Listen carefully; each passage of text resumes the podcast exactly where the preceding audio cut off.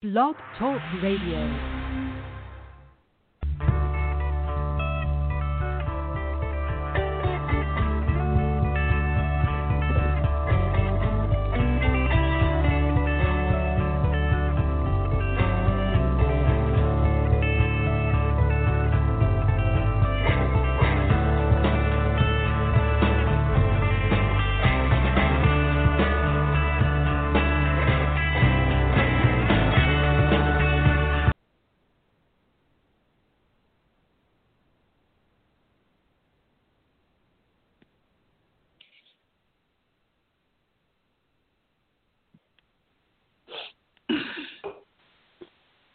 You there?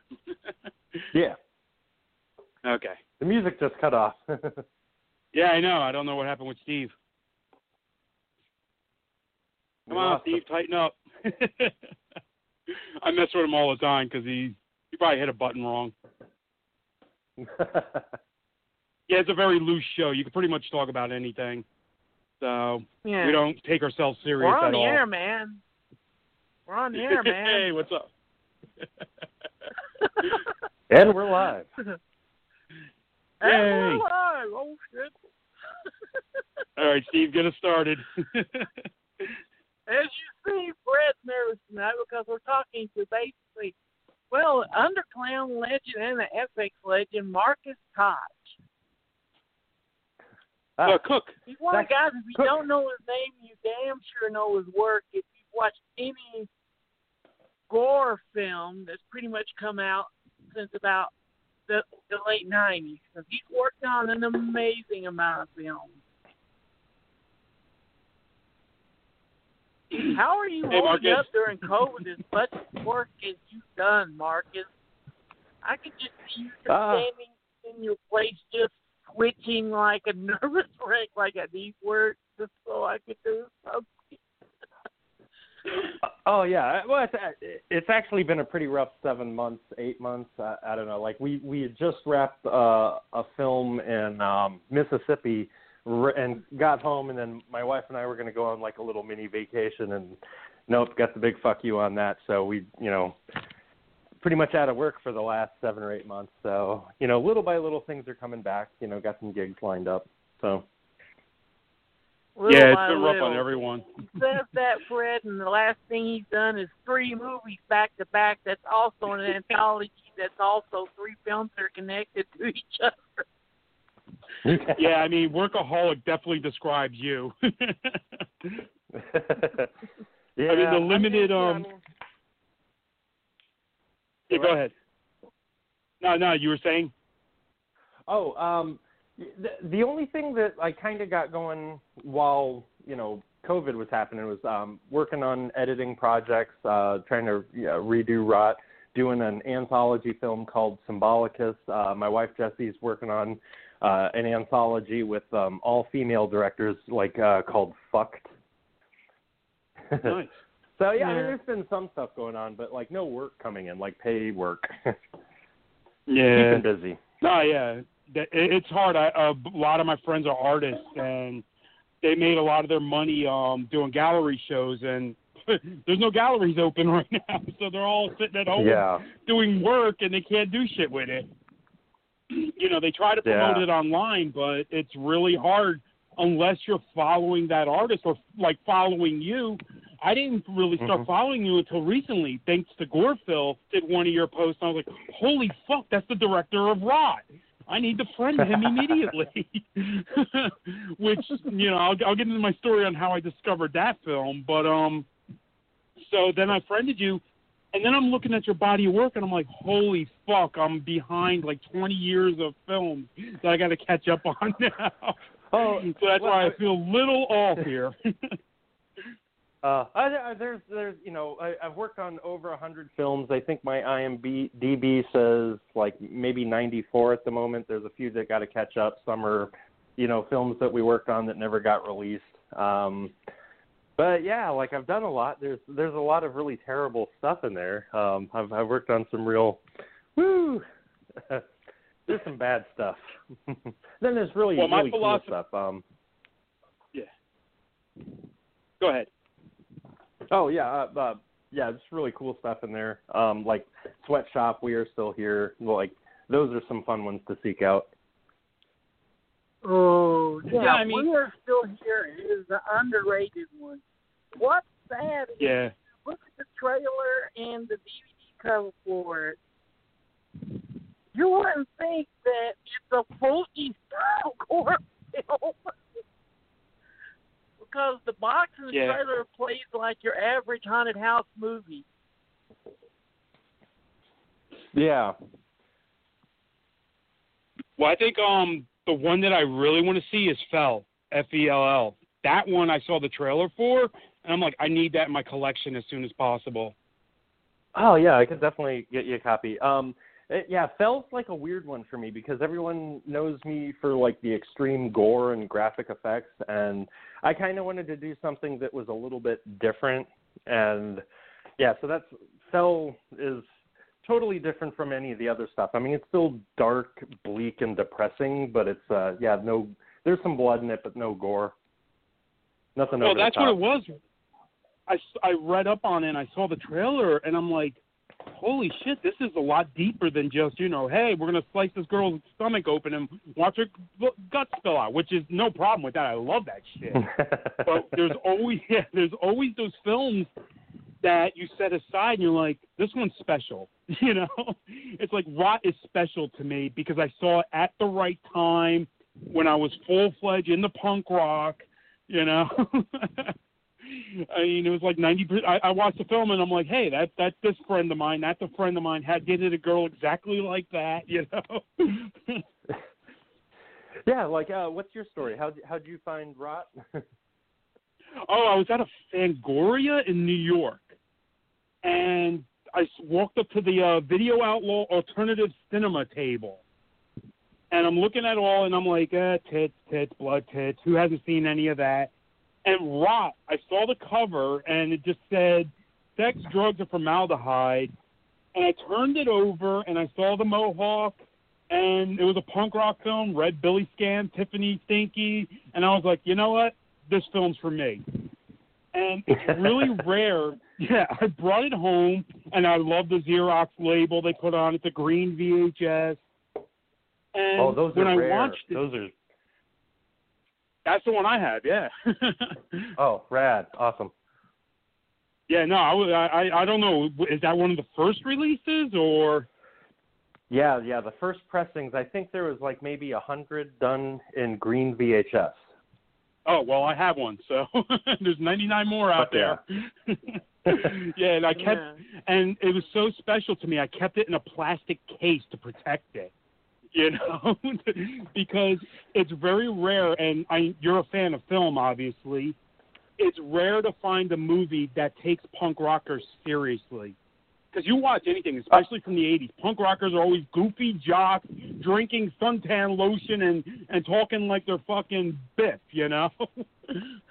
so it was refreshing to find a movie that actually portrayed street punks as they really are. Yeah, so that's what uh, I loved about the movie. Yeah, yeah, because none of them were. Yeah, none of them were playing punker dress up. Like, you know, I didn't just take an actor and be like, "Oh, hey, could you let me talk you into, t- sh- you know, shaving your hair into a mohawk?" You know, I mean, like, like all Yeah. all the clothing. There's, I mean, that's just how they were. And they, we lived at a. Well, I didn't live with them, but a bunch of the punks um lived. Uh, Tiffany Steinke, Stinky, um, her and um, Carol Lee Club had owned like what was known as Punk House, and um, lots of bands would come through. Um, I think the Subhumans stayed with them one night. The Casualties, of course, like we, you know, because uh, Billy Scam had his band, the Scams, and one night they were playing with uh, the Casualties, and it was just like, oh, hey, could we like film some of your show, like, you know, like a mosh pit that happens at your show? And so they're just like, yeah, whatever. They're kind of I was going to ask you, you how did you get the casualties? Yeah. that was like one of my favorites. Yeah. Yeah. And uh, what's funny is I love dudes. You remember that one from the eighties, Marcus? Uh, yeah. Oh, dudes, that had- Jon Cryer, yeah. Dudes. Okay. Yeah. Yeah, that was the hard part for me. It's like, "Oh man, this is a great movie." Jon Ky- Cryer is a hardcore punker beating up somebody? No, no. yeah, I don't buy it. and I love the movie, but Jon Cryer is a punker? No. At least Daniel Roebuck looks like some big fat thug tough that you'd actually see in the clubs. Yeah. Yeah, I mean the Yeah. soundtrack to that movie, The Casualties, Blank Seventy Seven, uh, The Scams, Yeah. Hell on Earth. You know, I was just, and I had every, TSOL, like Code Blue. You know, I used to disturb Oh. my teachers in school with that one. Oh, did I actually got sent to the principal. have TSOL? Holy shit! Yes. Yeah, because uh, at one point we had to change the end credits. I had I, I put a different song on there because we weren't allowed. You know, obviously, like I didn't give a fuck. Yeah. I just threw it on there. And then uh, EI Cinema's like, "Hey, do you own the rights to this one?" I'm like, "No." so uh, so I put a, a, a, a Tampa local band on. There's a different version out there. Uh, the uh, the end credit song is uh, by a Tampa band called Mega Smegma, and it's called "I Got a Rash." Oh, okay. Is that, I guess that the D- Blu-ray version is going to have that one then, right? Mhm. Yeah, that's cool. got Then that. I'm going to have both versions. Yeah, because my green VHS has the TSOL song. So, well, two of them. You put two TSOL songs Oh, on it. lord. Yeah. Oh, good lord. Isn't that I the same band very that rare. caused the cock up with a Return of the Living Dead? Yeah. Oh, who's Yeah, in? the Return of the Living Dead. Yeah. The Return of the Living Dead. They had the um. No, that was the Damned. The Damned song they took Oh, the out. You know, I think they replaced. Yeah. Yeah, Oh yeah. I believe. So, Yeah. which I, if you get the um, music that changed. There's some other music that changed in part two from like the VHS release, and then you get the DVD. The the soundtrack's all different on part two. Ugh. Yeah. Well, I have the Return of the Living Dead Part One on DVD from England, and it's all the Oh. original songs. It's all, it's the original um, version that was ripped from the VHS that first Oh, came nice. out before So- they altered it. So I have I have Cramps, three different versions of that. Yep. Forty-five oh, grave. it's- yeah. Which you know, Forty Five Grave is still out there, and she's just as beautiful Yeah. as ever. She's, Check this she's out. awesome. This is a I funny love her. story. Okay, here's an in- interesting story. Like um, the years that I was shooting Rot, I was on AOL. Uh, group I belonged to was AOL Horror Chat, and uh, you know, good many years there was a woman in there who was named What was Death your name Bride. on there? And hmm, uh, What was it your name uh, on there? Autopsy, Autopsy thirteen. You remember a guy on there called Steven 0568 who was a real movie group and sort of a jerk? Hmm.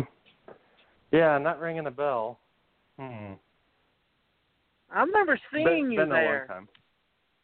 Oh, shit. Yeah. I was in there. Um, I was also under even earlier was Necro Agogo thirteen. Wow. See, I didn't get Wow. online Anyway. until a couple years ago. anyway, Oh, yeah, your shit. story about the girl. Okay, so yeah, there was this woman in the group uh, uh, who went by Death Bride, and then years later, like a friend's like, "Oh, hey, um, uh, Death Bride is coming through your town, and they need a place to stay." And I'm like, "Oh, sure, okay." She's with her band. I'm like, "Okay, like yeah, Death Bride, I remember her." And then it's like, "Yeah, 40, she's with 45 Grave," and I'm like, "Oh my God." Death Bride on AOL Horror Chat was Dinah Cancer Yeah. from 45 Grave. So like, yeah, we let him crash with us uh, one night. Got to see him play. That was really fucking rad. Oh man, yeah, no, she's a sweetheart. I talk to her once in a while, like not talk, talk, like conversation, but like on Facebook we'll exchange messages and shit, you know, like like on Mhm. her wall and shit. She's super sweet, She's like one of my favorites growing up. Yeah, sweet. So. and I think the other film of yours that I saw, but I don't own a copy that I need to get a copy of, is A Hundred Tears. oh yeah. Um, we're about to do like if you want to hold out for it, we're uh, you know, like Rot, we're about to do uh, a Blu-ray through Unearthed Films.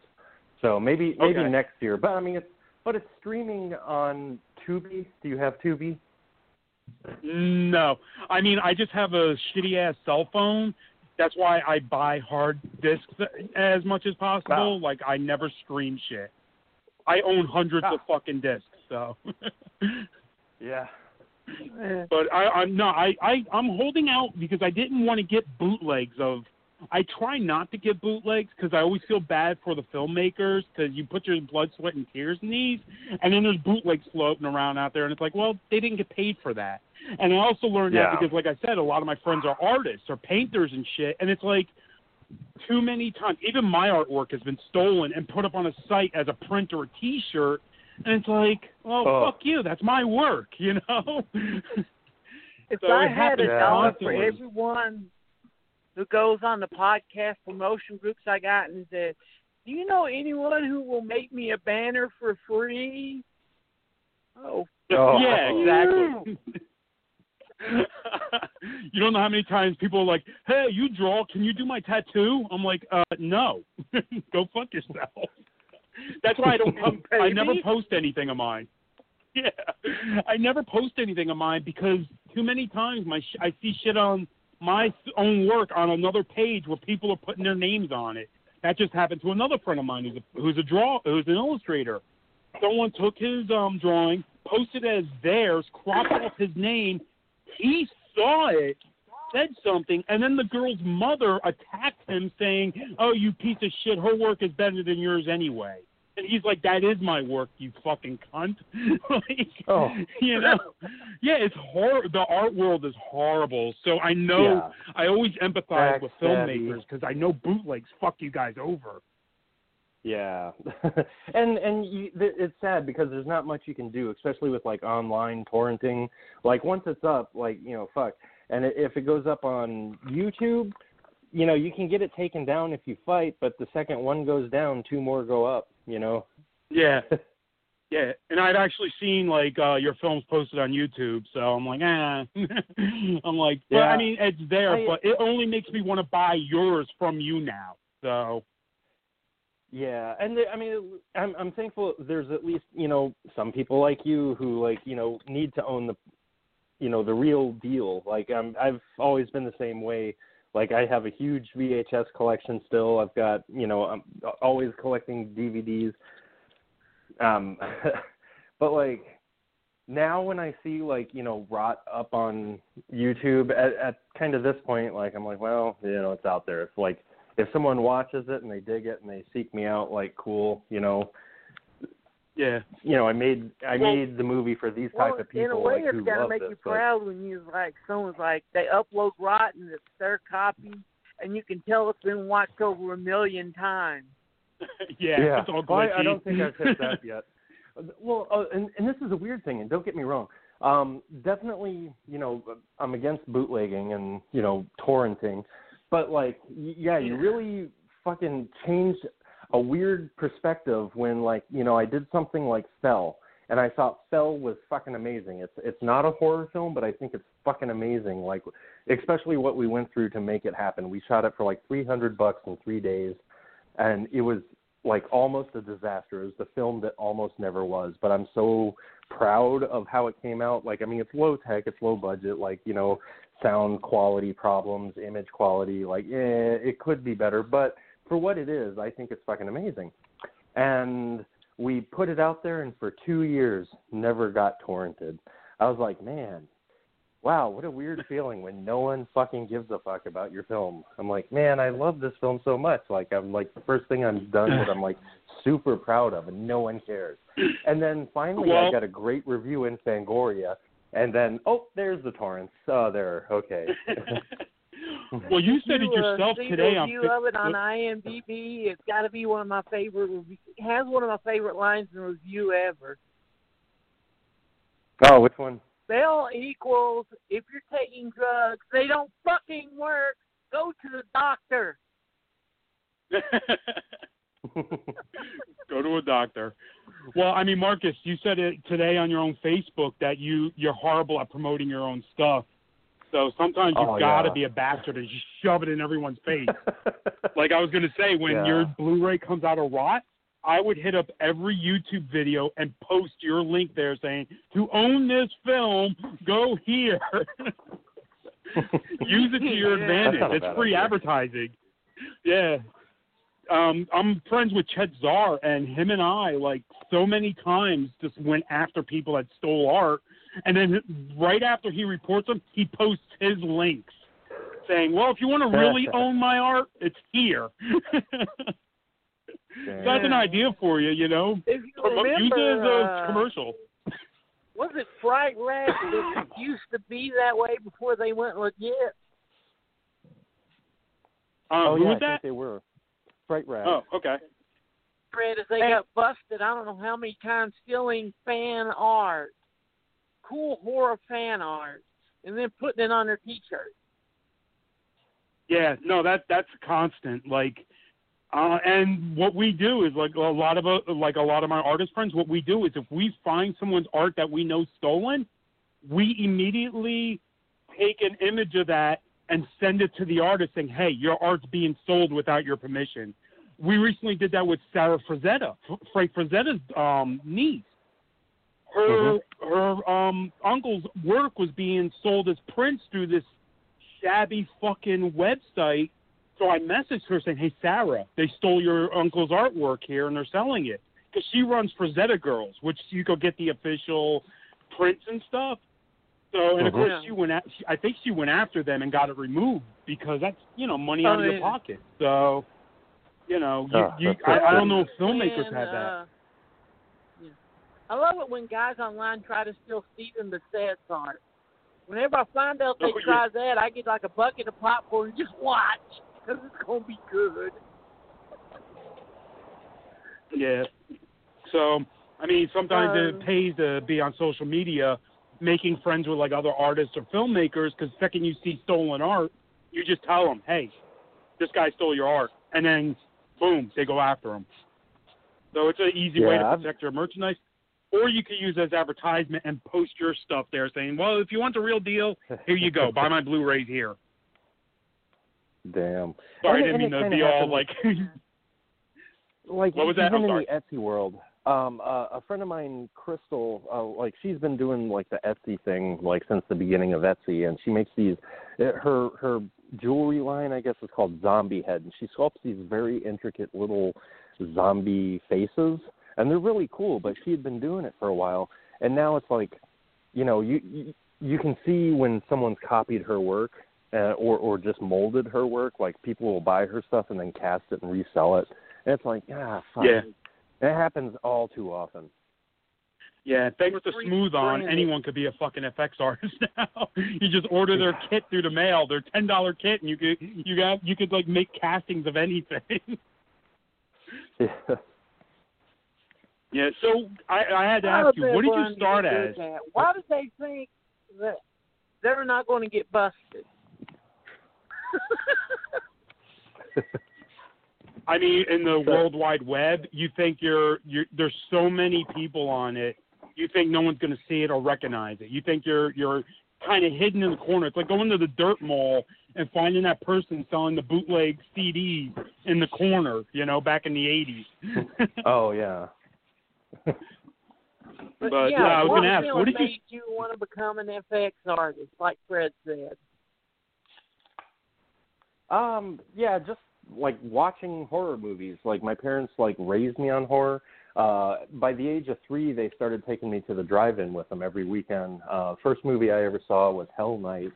Um, and then you know from there, just growing up in the '80s, we'd always rent VHS when we weren't at the drive-in, and so it was always horror movies.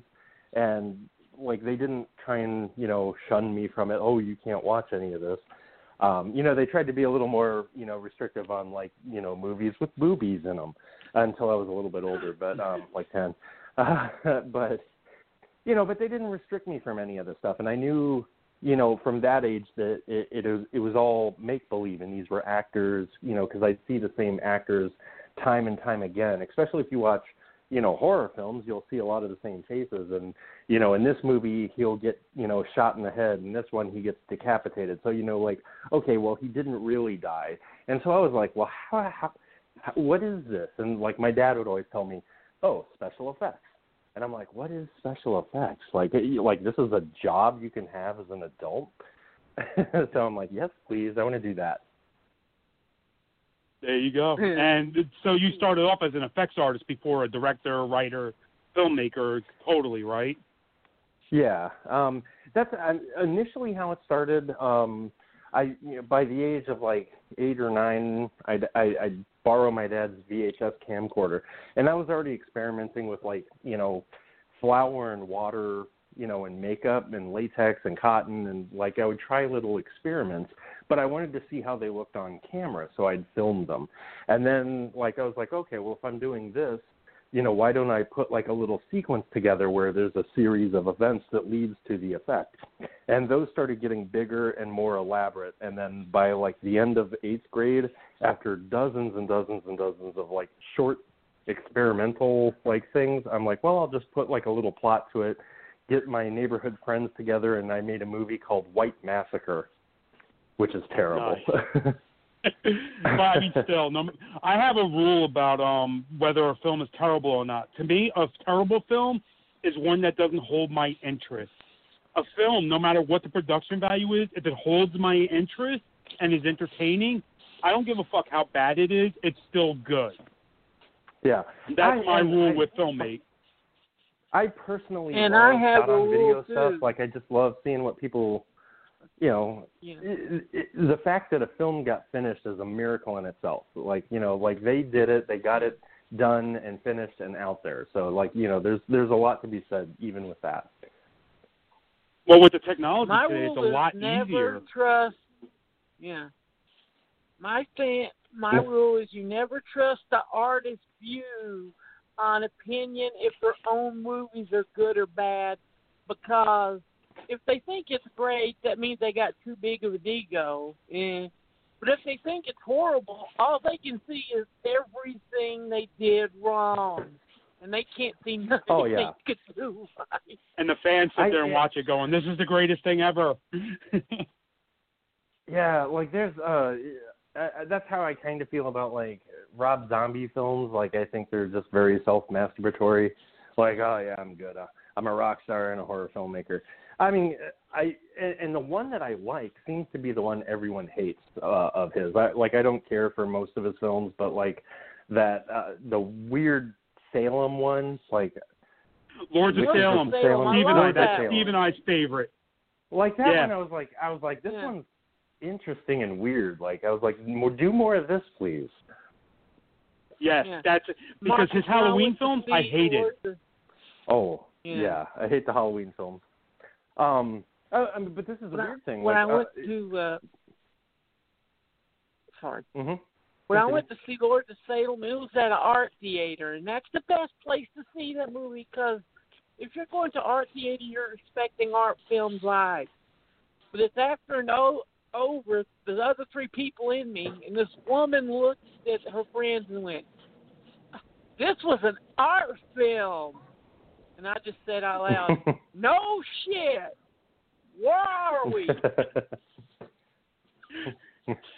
Yeah, I mean, I hate Rob Zombie's uh, Halloween films. I thought, especially the first one, lost me with the rape scene. I'm like, yeah, okay, there's, that's not necessary. He threw it in there to be Yeah. edgy, and I hated the fact that they took Michael Myers, who had a supernatural edge, and just turned him into a nine foot tall wrestler who just smashes people. I hated that. You're just Maddie like So, Yeah. this. and part and I don't.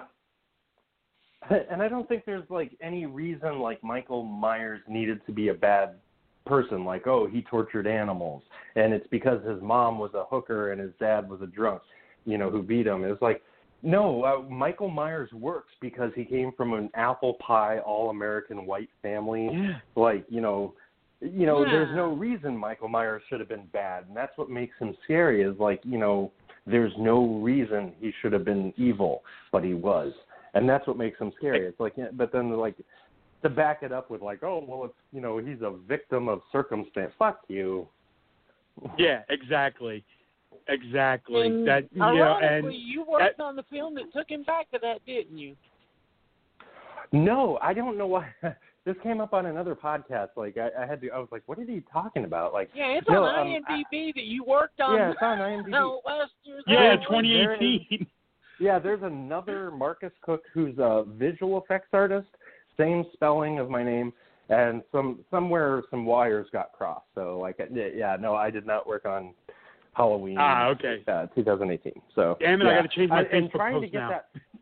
Yeah, and I'm trying to get that off my IMDb, but like fucking IMDb is so not easy to work with. They like oh like you, you can add anything you want. Like I found, like if you wanted to just be like, oh yeah, I worked on The Mandalorian, I worked on you know Always Sunny and so You could just add whatever the fuck you want. But you try and take something off, like no, forget it. Oh, okay. So that's that's Hmm. got that's a correction. Then you did not work on Halloween 2018. Gotcha. I was about to say, hey, that's your big break. You're in the mainstream now. Well, so what's and- and uh, Jamie Lee Curtis really that- like? she likes this weird yoga. I don't know. kind of like this stuff. Marks a lot. You did uh uh that from what from the people it's in is that documentary about red film on the Pittsburgh scene? Ah, no. Um, but it, yeah, we cover you know Fred and Shelby Vogel in the August Underground trilogy. Um, Yeah. uh, but it's just on red films in general, like you know the most hardcore, fucked up like stuff that exists around the world. Um, oh, got one of my best friends on it on uh, in your movie. Well, one of my friends, I've Oh, known I've known him for forever, and that's Brian Truex. oh yeah, He- he's a great guy. Was that for Revenge is my middle name? Um, well, uh, yeah, like he produced that, but like, yeah, he was just there, and I was like, oh, yeah, he's very knowledgeable about like, you know, fucked up cinema. So we're like, yeah, we got to interview Brian.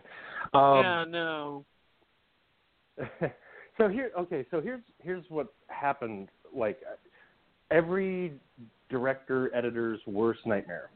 Um, so over the last like you know several months of COVID lockdowns, like I've been you know working on an edit an extended cut of because we've got a an 80 minute film festival cut that we had out last Halloween, and um, then once COVID started, we weren't able to press Blu-rays because all the manufacturing kind of like went on hiatus. And so I'm like, okay, well, I'm going to take this time and I'm going to make more interviews and more content. And uh, like started editing this like super cut. You know, we've got we now have Marian Dora um, in in the longer cut, and like yeah, we got a couple other filmmakers. There's a new uh, filmmaker Scott. Uh, oh, I'm forgetting his name right now. Oh, I'm drinking. Uh, can't remember his name. But and uh, a fucked up film called 29 Needles, uh, directed by um, Scott something. it's a three three name name. He's got he's got three names. Um, anyway, 29 Needles. Keep your eyes out for this fucked up like film. Yeah, I just wrote it down. I got a little notepad in front of me. Okay. Yeah, 29 Needles. Yeah. Uh, Unearthed Films was going to be putting it out. Anyway, so like we've got this, you know, enormous like super extended cut because like I had nothing to do during the lockdown, and every director's worst fucking nightmare is I had just bought a brand new hard drive because all of the raw footage was split up between these other hard drives. And I was like, well, I'll get a Oh. super big two terabyte hard drive and I'll condense everything to one location. That fucking hard drive, like, just stopped working one day.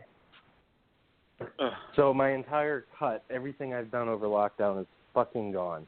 And like I mean, I still have backups on the other hard drives of all the raw footage, but all my project files I had moved to this fucking hard drive that died. So uh, Oh, I'm so sorry. You ought to uh uh SOBvideo.com So I'm in the process of put it out, but rebuilding. you ought to check out the guy who's usually with me and Fred when we do watches Gorefields uh backyard gore. It will remind you of basically your backyard stuff. yeah, he's he's uh n- he's like new at making his own backyard gore films. So, and he's a huge fan of yours. It, actually, I Oh. I found out that you had a Facebook through him. So Gorephil. Oh. His name is Gorephil. oh yeah, yeah, Gorefeld, but yeah, yeah, him, and and I, w- I was thinking Gore Punks when you were talking earlier, but Gorefeld. Okay, yes, yes, I know who you're talking about. Yeah, yeah, he's a huge fan of yours, and I actually found you through him. So thank you, Gore. Hell yeah, cool Uh, guy. Um, So you yeah, you so got that's, Rot coming uh, out. Oh, sorry. Yeah, yeah, doing rot, um, doing uh, re-editing. That's that's the big nightmare is re-editing um, and putting back together uh, Beyond Horror extended cut. Uh, but like um, we've got for rot for the first time in 24 years, like I've got interviews with um, Tiffany Steinke and uh, Billy Scam. Haven't gotten Billy's interview yet, but we got Tiffany's a couple nights ago and I got uh, you know, of course, Joel Wynkoop and the guy who plays the Men in Black, um, Walter Maceda. He's we got his uh, interview. Nice. Yeah, So no, I trying to used to joke around that. together, but Uh, I used to joke around those the uh, your uh, what are they CIA agents? They look Yeah. like the IRS Yeah, logo. oh, the R the IRS record label logo. I used to say, hey, it's the IRS record label. so no, so yeah, I was going to ask you that. Joel what what's Wynkoop what's going a on with. Billy and Tiffany? What's say what going on with those both of you two? at once? Yeah, sorry. What's Um, going on with Billy and Tiffany? Uh, Bill, I haven't talked to yet, so I'm not too entirely sure. I haven't really talked to him, and I, I talked to him once in like 20 years, but that was like maybe 10 years ago. Uh, but he's he's been doing good. Does more music stuff. He doesn't do a lot of punk rock stuff anymore. Um, Tiffany, um, I she, she, I guess ha- hasn't done any other movies other than that. But it, I mean, it was cool to like see her again. Like, I mean, I I, I had a friend, Carol Lee, who who's one of the producers on uh, Rot, who kind of orchestrated all this chaos. You know, because we're a bunch of fucking crazy kids coming up with Yeah. shit, and just you know, we needed someone with like you know sense of organization to try and like wrangle a lot of crazed punk rockers. yeah, no, exactly. Yeah, well, they that's the thing. It's like half my punk rock friends are either sadly passed away from dr- AIDS or drug overdose, or they're just gone. Like they just disappeared off Oh. the face of the earth. They're they're not even online. So I tried Oh, tracking down a bunch of my crew from back then. And punks don't seem to fare well when they get older. Uh, That's why I asked, how are they? Are they still around? Yeah, yeah. You know. health, being, you know, successful. Uh, you know, girlfriends, wives. You know, that whole thing. Like I'm married Good. now. Like that's that's a crazy thing that I never thought would happen to me. But I'm happily married. Moved to the middle of nowhere, Illinois. It's quiet here. I moved to LA for like three years, but I was like, I knew. I, I never wanted to go to LA because I'm like I'm gonna fucking hate it there. Like Ho- Hollywood is so fake and backstabby. I'm like I'm just gonna Yeah. fucking hate it there. And I gave it the three year college try, and I'm like, yeah, no, not for me. I'm out. Yeah, Joe Bob Briggs even said like you don't need to go to Hollywood to make a movie. Stay where the fuck you are. You don't. There's nothing in Hollywood that you need to be a filmmaker. They they they No. all they got is their talk and lawyers. You stay where you are and and you can make your art. You know. yeah, make art. exactly. And, so I and don't you work go to on school. Citizen. Yeah. Oh, you don't Oh, need to. which Yeah, you definitely don't need to go to school. Oh, Citizen Toxie. No. Did you work on that one? Okay, because that's Yeah, on uh, IMDb well- too.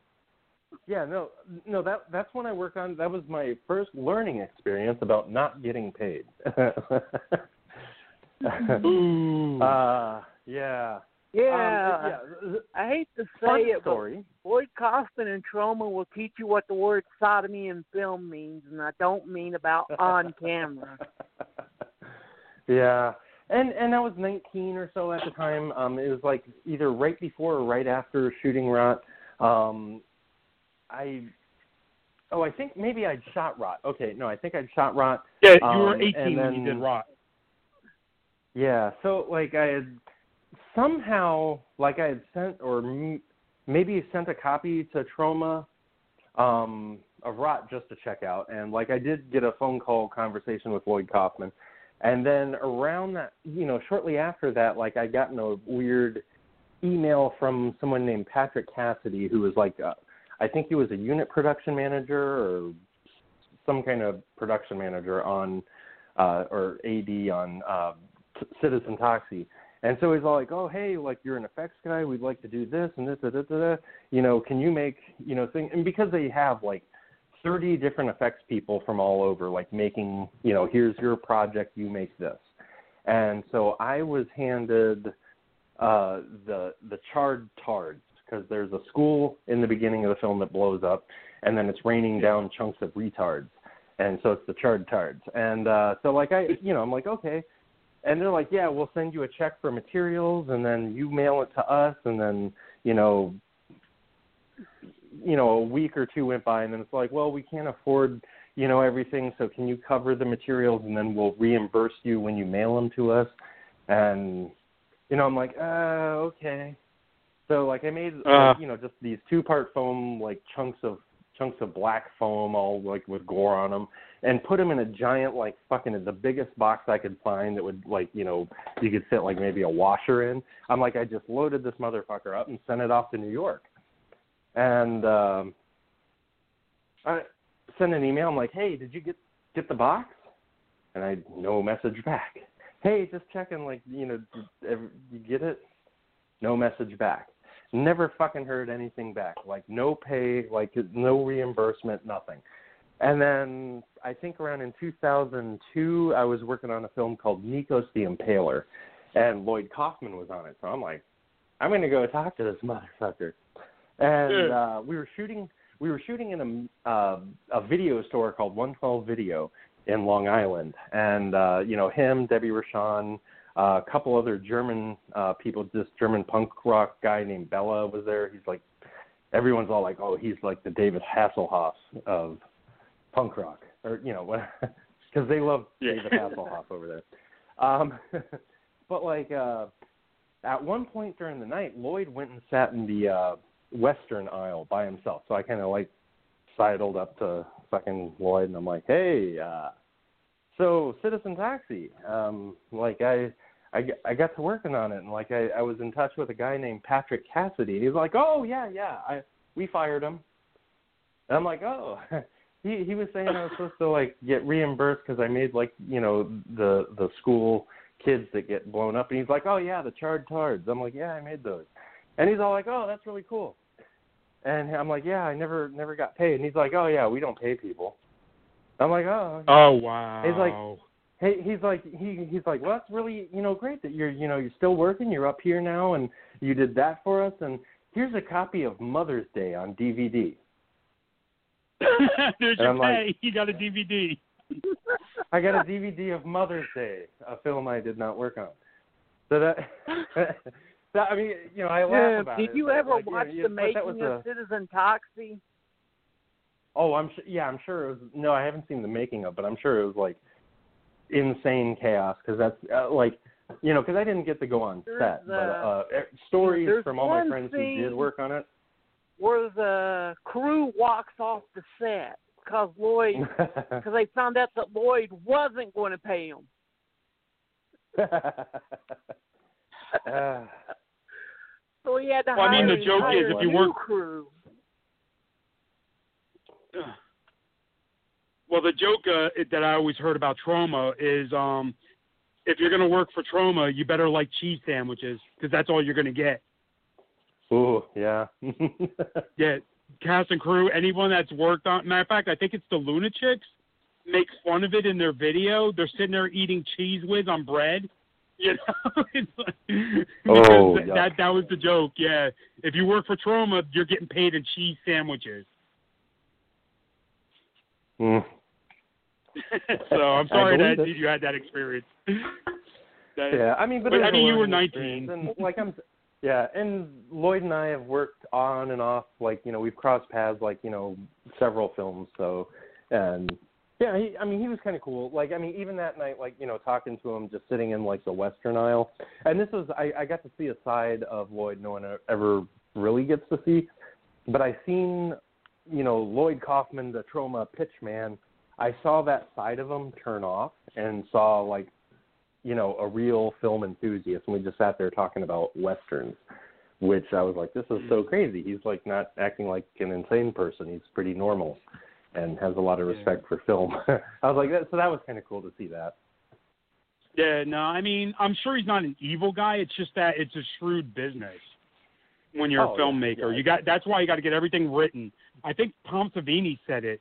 any film he does, he wants it in writing, lawyers, everything. He wants you're going to pay me this for this, and even if I don't get to work on it, you still have to pay me. Oh damn. He, that's a, yeah, that's a rule of his. Any any project he gets on, they sign a contract saying we're hiring you for this film. Now, whether we make the film or not, you still get paid. Yeah, because he's smart enough to need that realize that they can raise money for the film just based on his name being attached to it, even if they don't use it. Yeah. Oh, like the Ripper, where he's in it for two Oh, seconds. God. Fuck that movie. So I also heard you did Well, Godzilla King of the bring it up. Monsters. I'm kidding. I'm joking. I ma- it all 'Cause, with okay, I worked on another Yeah. one of uh, my favorites that more people need to see, and that's Purgatory Road. God damn, was Oh that yeah, one that oh that was a fun one. It was uh cold. Uh, we had a night of a uh, tornado alarms going off, and we didn't get w- one scene that's like, and it was down towards the end of the shoot. But there's a scene where at, at the beginning of the movie, the the guy puts a gun in his mouth and blows like you, you think he blows his head off. Uh, you know, later there's a reveal, but we had to stop filming that because all of a sudden it's like 70 degrees at night, and then all of a sudden like tornado sirens start going off and then the wind kicked up and started blowing down like lights and all the flags and everything outside and everyone's trying to scramble and pack like holy shit there's a tornado coming and then all of a sudden it goes from like 70 degrees to like 30 degrees within minutes it was nuts Whoa. and so we didn't finish the shot Well, see, what you should have did was grab the camera and start filming all the chaos, and then put it into another film. Do like a what is Yeah. it, Cash Flagg?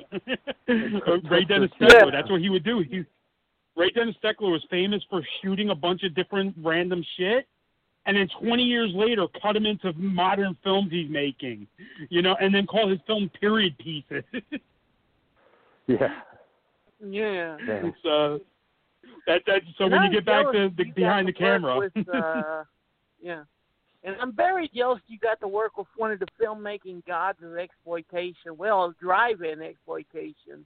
oh herschel show, gordon lewis Even though that movie. yeah Yeah, Herschell Gordon Lewis. yeah, tell us Uh, about him. That, he was, yeah. Oh God, he was fucking awesome and funny as hell.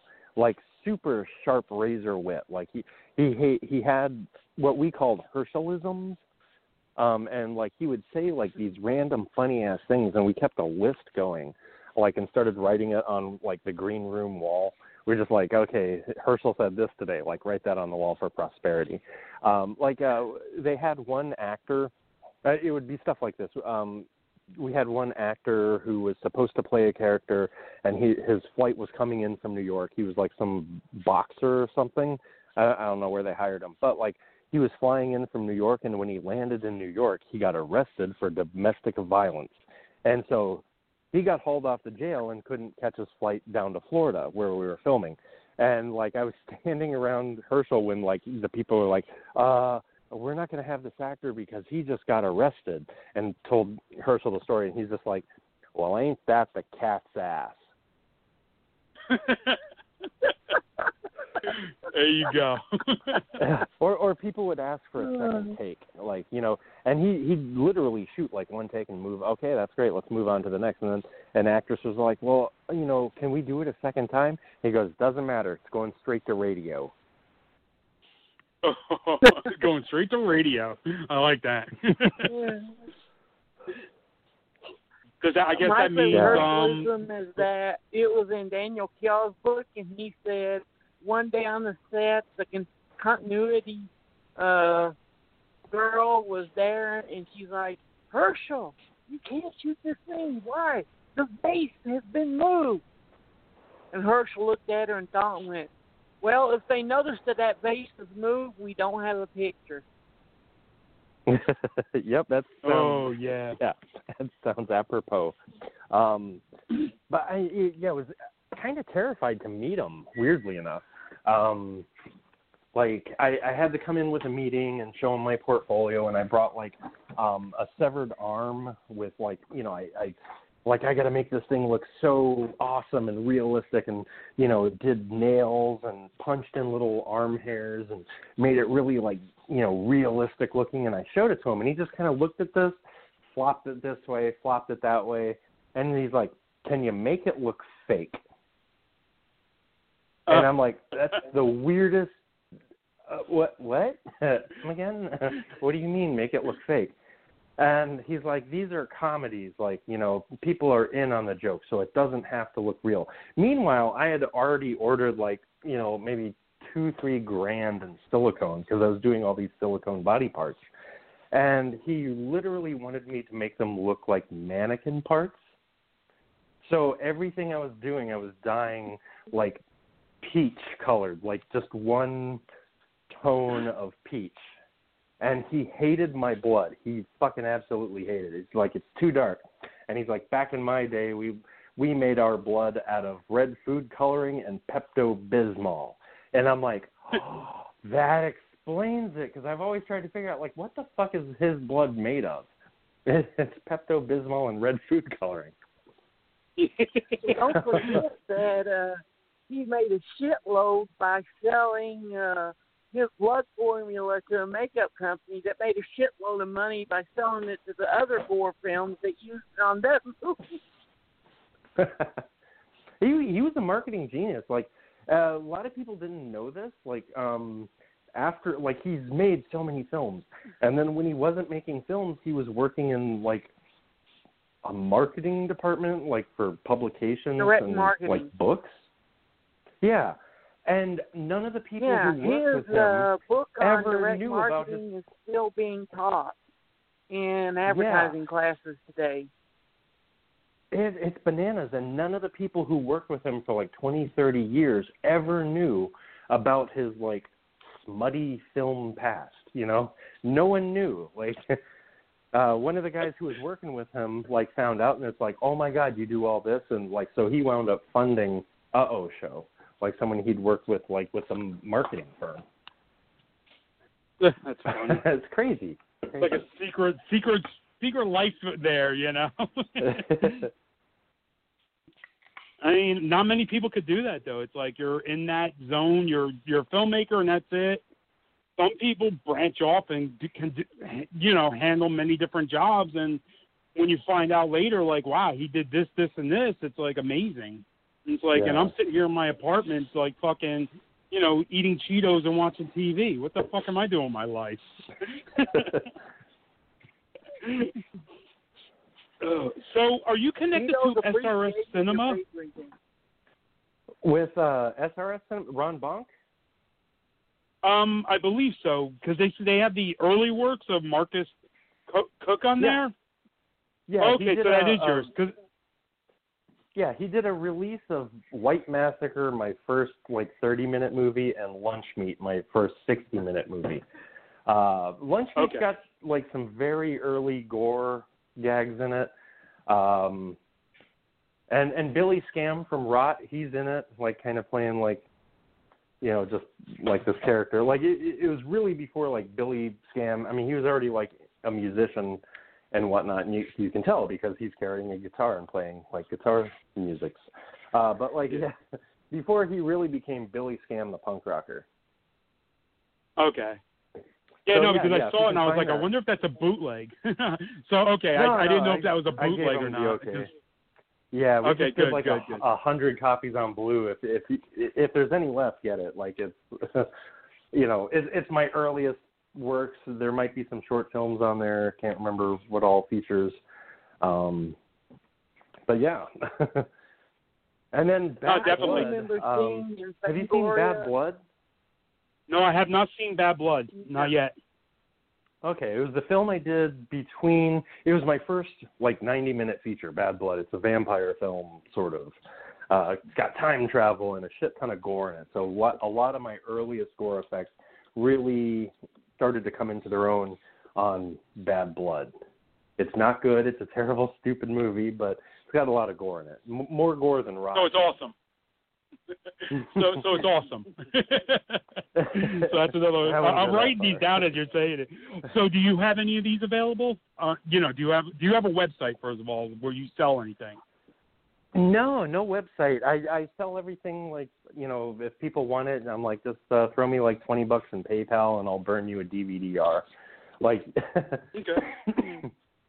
So you're literally selling Um, trunk tapes like back in the day. Say what? Trunk tape. Like out of the back of your trunk of your car. Oh yeah. Oh, yeah. trunk tapes, yeah, yeah. Yeah, people yeah, that kinda make like films or music. Yeah, I just you know go to conventions. I mean, that, that's how I started getting Rot out, and that's how I hooked up with um EI Cinema, the Video Outlaw label. Is like, you know, I I just made like 200 copies of Rot like one at a time on VHS. Um, put them in clamshells. I'd go scour uh, blockbuster videos for any time they were throwing out like garbage bags full of like their clamshells that were a little beat up. So I just like, hey, give me some clamshells, and uh, you know, took it. uh, You know, went to my first convention at like uh, Cherry Hill. I forget what, what convention it was, um, but we're up in New Jersey. I drove my little fucking Chevy Chevette that we painted tie dye in rot. We drove that up to fucking Jersey and did a, a fucking convention there. And then I, I met up with uh, EI Cinema. I was like, you guys want to put this out? And they did. And I don't know how many copies they sold, but after five years, and I, I finally made like ninety-one dollars. Wow, that was that was my Oh, takeaway man. from Video Outlaw. Well, one of those nickels is mine, so.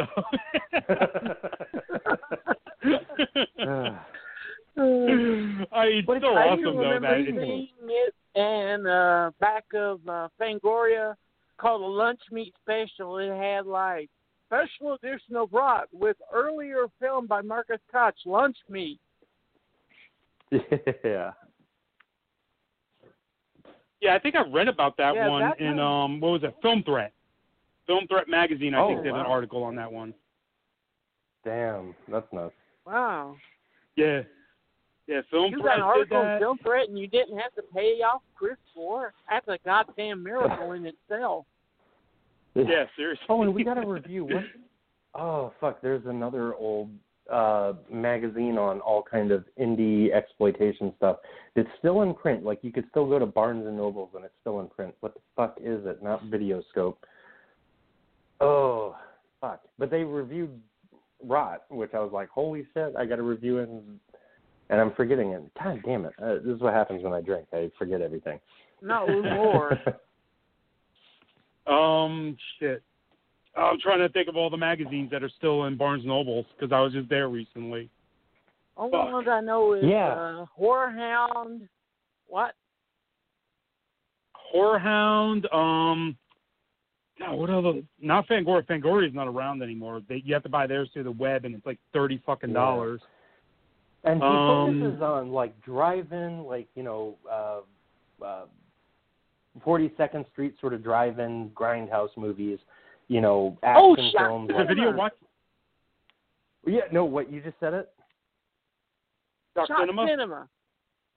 Shock Cinema. Yeah, Yeah, Puchalski. yeah. They they had a yeah they did a review of Rot, so that was awesome, and it's an awesome review.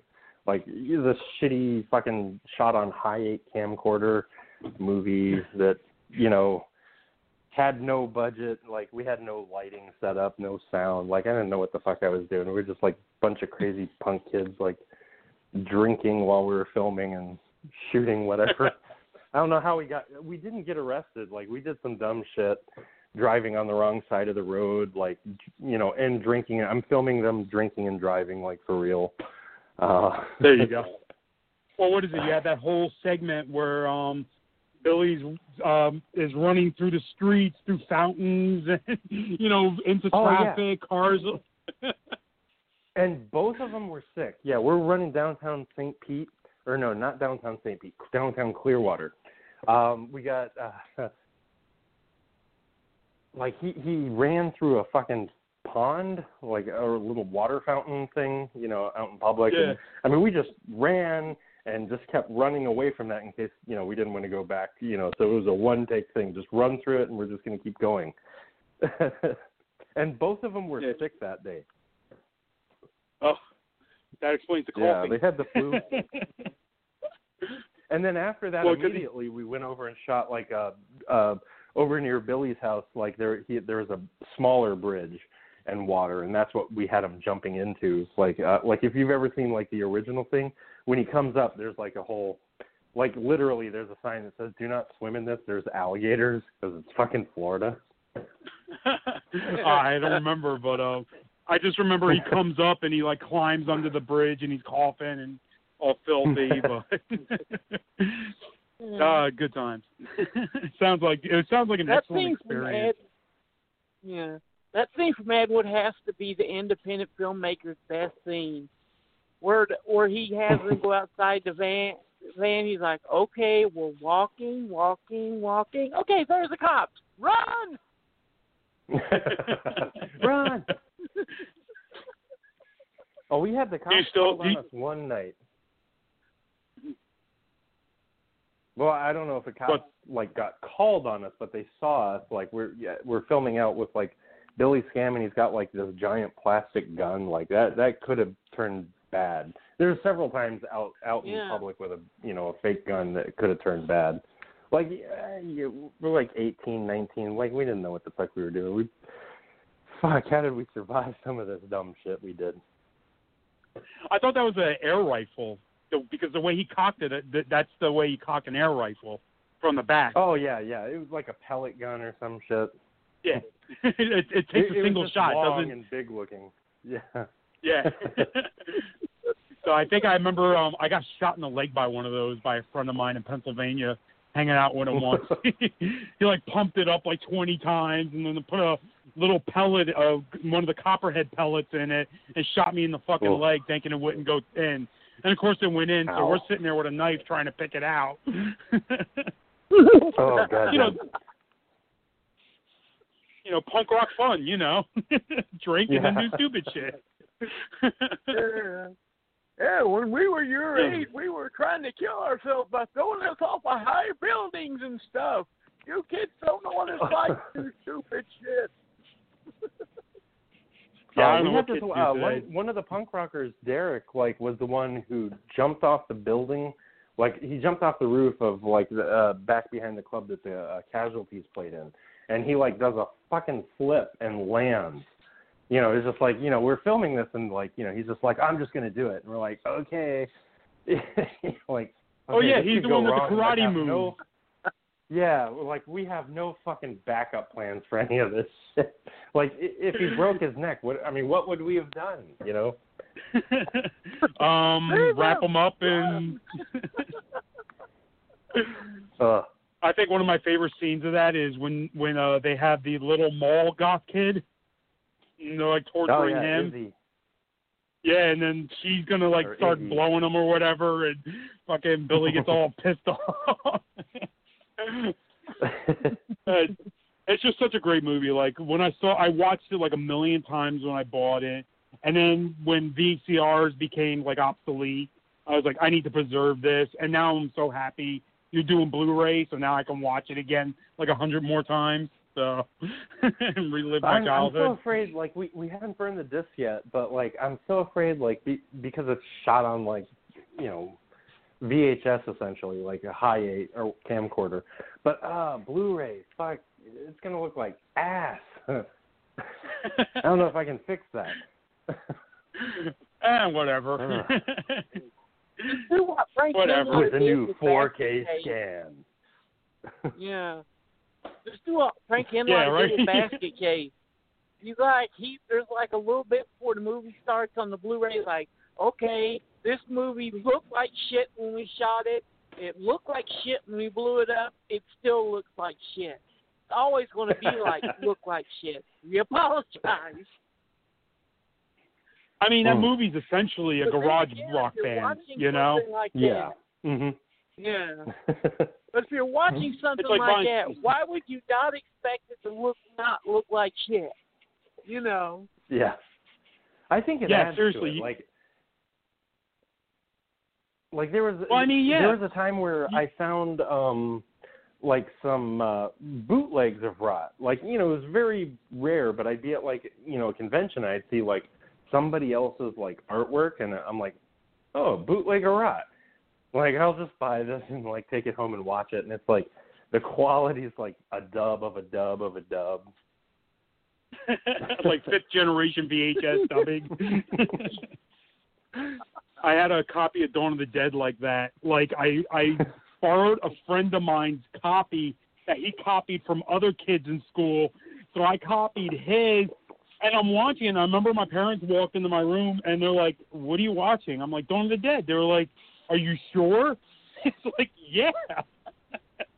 I mean, you can just hear the oh. characters, but you can barely see anything. It was so muddy, you know, it was so muddied out. So yeah, I'm not going to name the website because I ain't going to give them publicity for this, but they had an article about eight things about Dawn of the Dead that's dated today that makes it not as fun.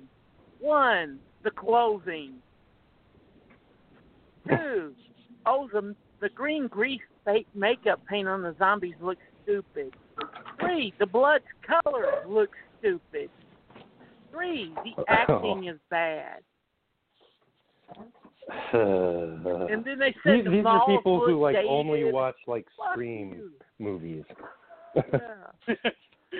yeah, you're right. It's like it's like you know what? I know what you did last summer is the scariest film I've ever seen. oh, I can't wait for the sequel. I still don't give a shit what you did several summers ago. yeah. How you did know, it's you, like, oh, I uh, love the My Bloody Valentine uh, remake. How did you meet the Three. madman known as Stephen Brio? Oh yeah, Stephen Byro. um, Yeah. w- yeah. Uh, he ran a, a video store called Video Mayhem. Um, and around that time, Stephen Byro was a, or Biro, Byro, Biro, he doesn't even know Yeah. wh- what it is. Uh, anyway, um, but he, he's, he was uh, bootlegging movies uh, down in Tampa, and he got busted bootlegging a very particular film, the Guinea Pig franchise. And while he's like, oh, okay, yeah, you got me, but then he's like, you know what? I'm going to try and broker a deal. Like, because I'm bootlegging the film is because people want the film. And if they want the film, that means there's a market for it. So if you guys sign the rights over to me, I can get this an official release. And so that's how, in a nutshell, like everything went down that Stephen Byro had um, unearthed films and released the first box set. So that's how that all actually came about. And he like worked with the producers over the last 15 years to work out the rights for the American Guinea Pig re- uh, reboot. Like, like it's not a remake. You know, he just wants to continue on the legacy of like just extreme fucked up films that could go any direction. Wow. no, that's actually the smartest Yeah. thing I ever heard. It's like, well, you know, I got in trouble for bootlegging, but hey, people want it, so you might as well let me do it. Oh, okay. Yeah. Uh, Yeah, that's, I I kind of when I met when I met him, he had one title in the middle of this table, and I pointed at him, looked at him, he said, "Is this a bootleg?" No, it's it. And it was like Ryan Nicholson films, the first American guinea pig film, all this splatter shit. And in the middle of that is rock and roll. I'm like, the fuck? Yeah. Yeah, he put out Rock and Roll. Uh, they Going. paid a lot of money for that one. Um, I don't know if he still has Yeah.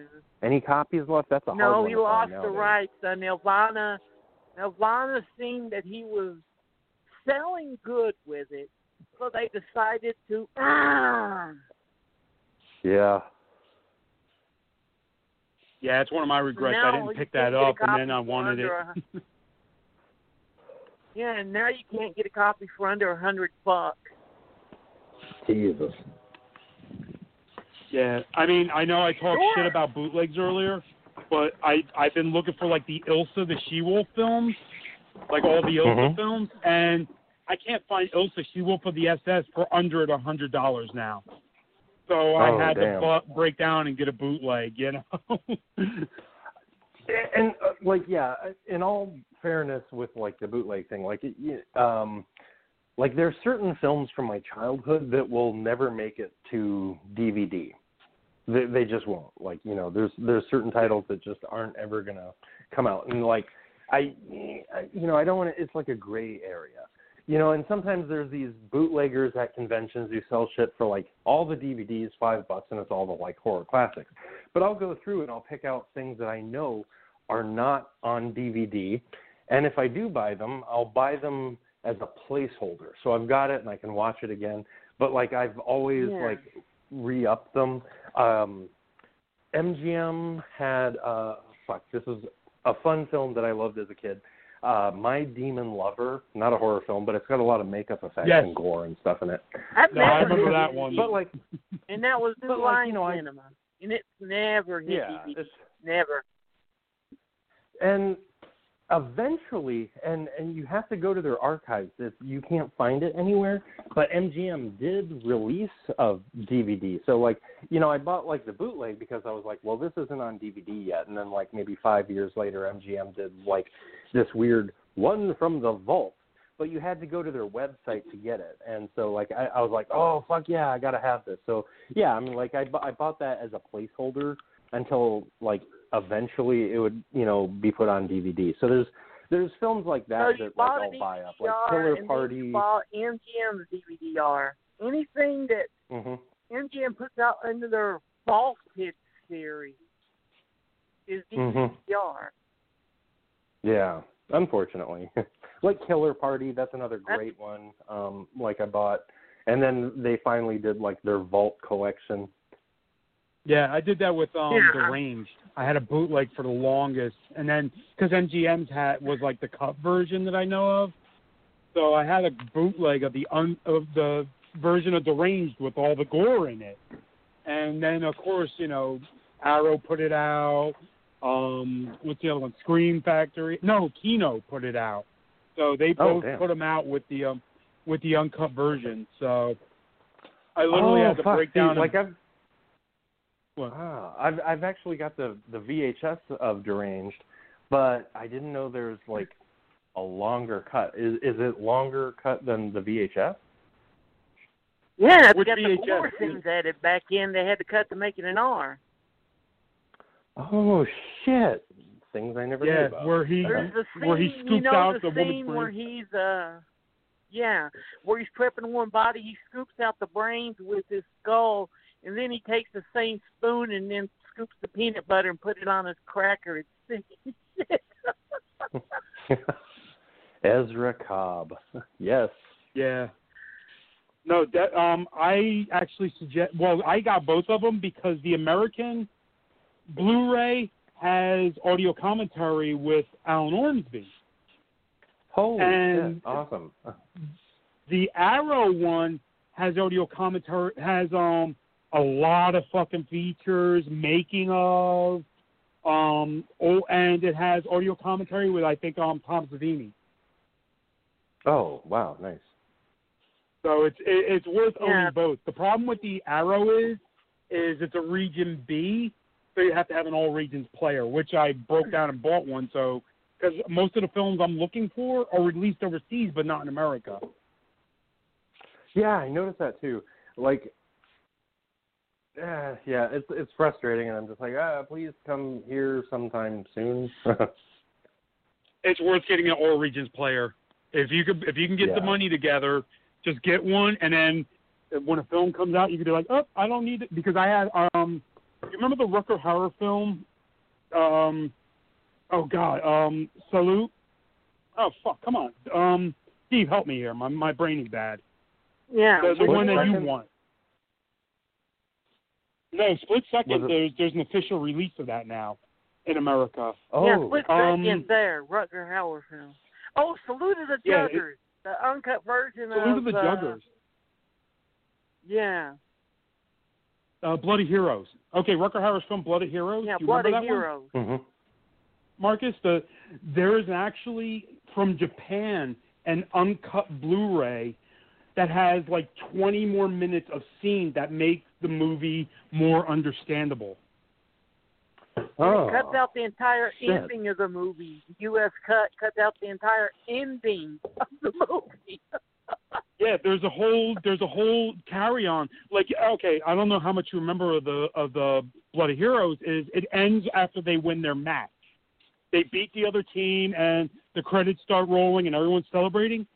In the Japanese release, they show him walking away, leaving as they're celebrating, and then they show him back in the field starting up a new game with a new team of um fighters. So and there's all kinds of other shit cut throughout the movie. And the only place you could find this disc is Japan.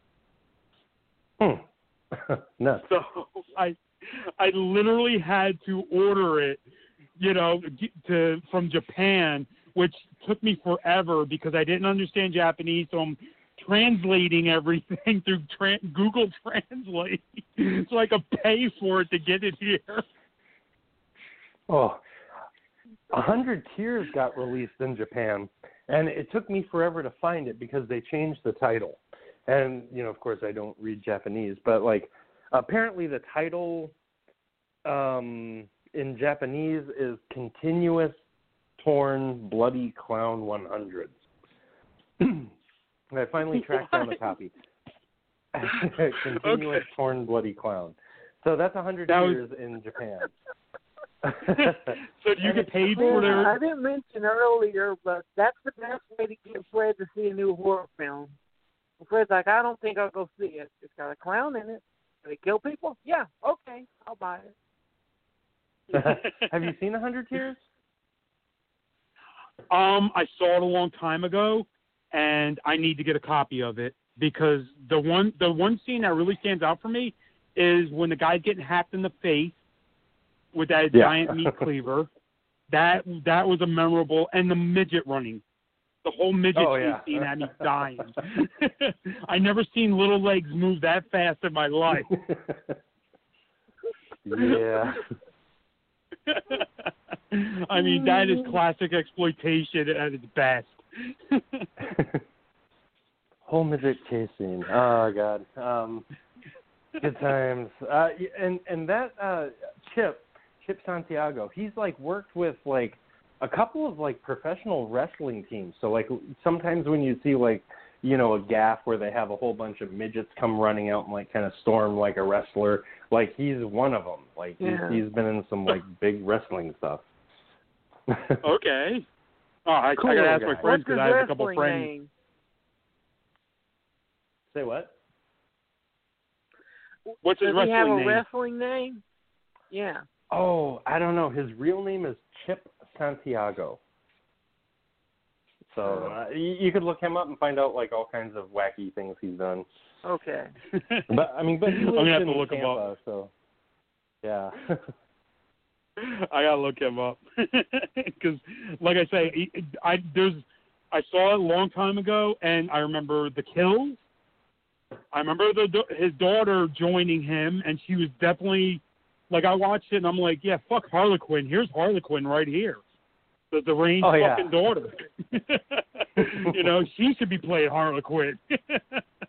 Not Margot. Yeah. Rob, Mar- what's her name? Robbie. She should play Harley Quinn. She was perfect. You know, and I remember the makeup, and I remember the midget running. So I, it's another one that I got to buy. I have to get it from you, I guess. it, it, it's a fun one. I just I, I I just got the artwork in for the the Blu-ray release. Uh, a friend of mine, Ian Steyer, uh, out of Washington State, somewhere up in there, Spokane, Washington. But like he did this fucking amazing portrait of like Gurdy. I wanted it to look like. You know when you go to a thrift store and you see these weird, creepy clown paintings? I wanted it to kind of Yeah. look like that, like you know, an oil painting of a creepy clown. So like that's The that's velvet what I want the painting. new cover to look like. Mhm. Yeah, It- like it's that. like an old velvet painting. Yeah, my mom had a velvet Elvis painting that used to haunt me. It was the creepiest Elvis I've ever seen. and I remember, you know, when my parents were gone and the house was sold and everything, I took that painting and I slashed it because I was like, "Thank you for the fucking nightmares, you piece of shit." Uh, something about the Dang, something about the seventies. You said you were. The seventies. You said your parents. Okay, sorry. Well, the seventies was big with velvet paintings, and they all were spooky as shit.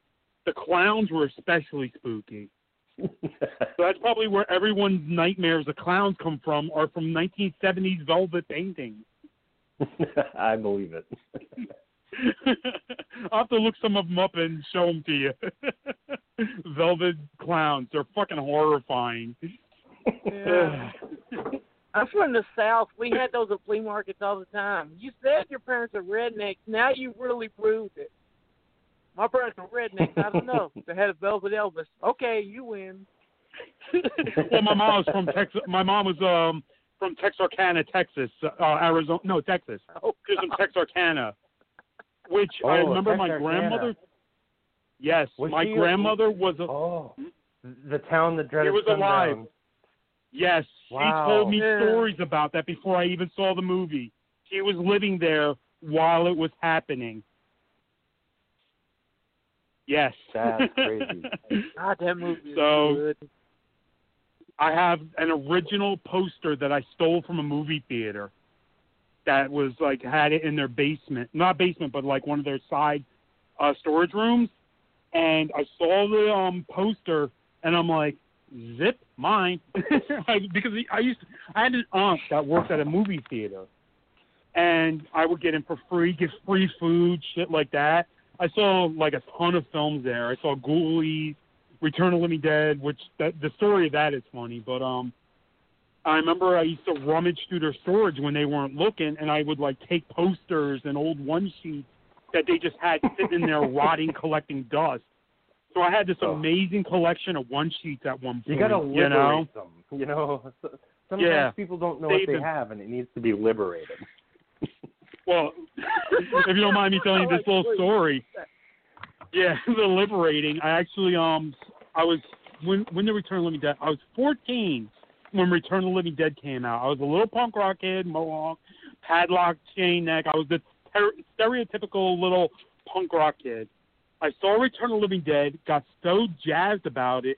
I walked out of the theater, smashed the glass that had the uh, poster behind it, stole the poster, and took off down the street with it.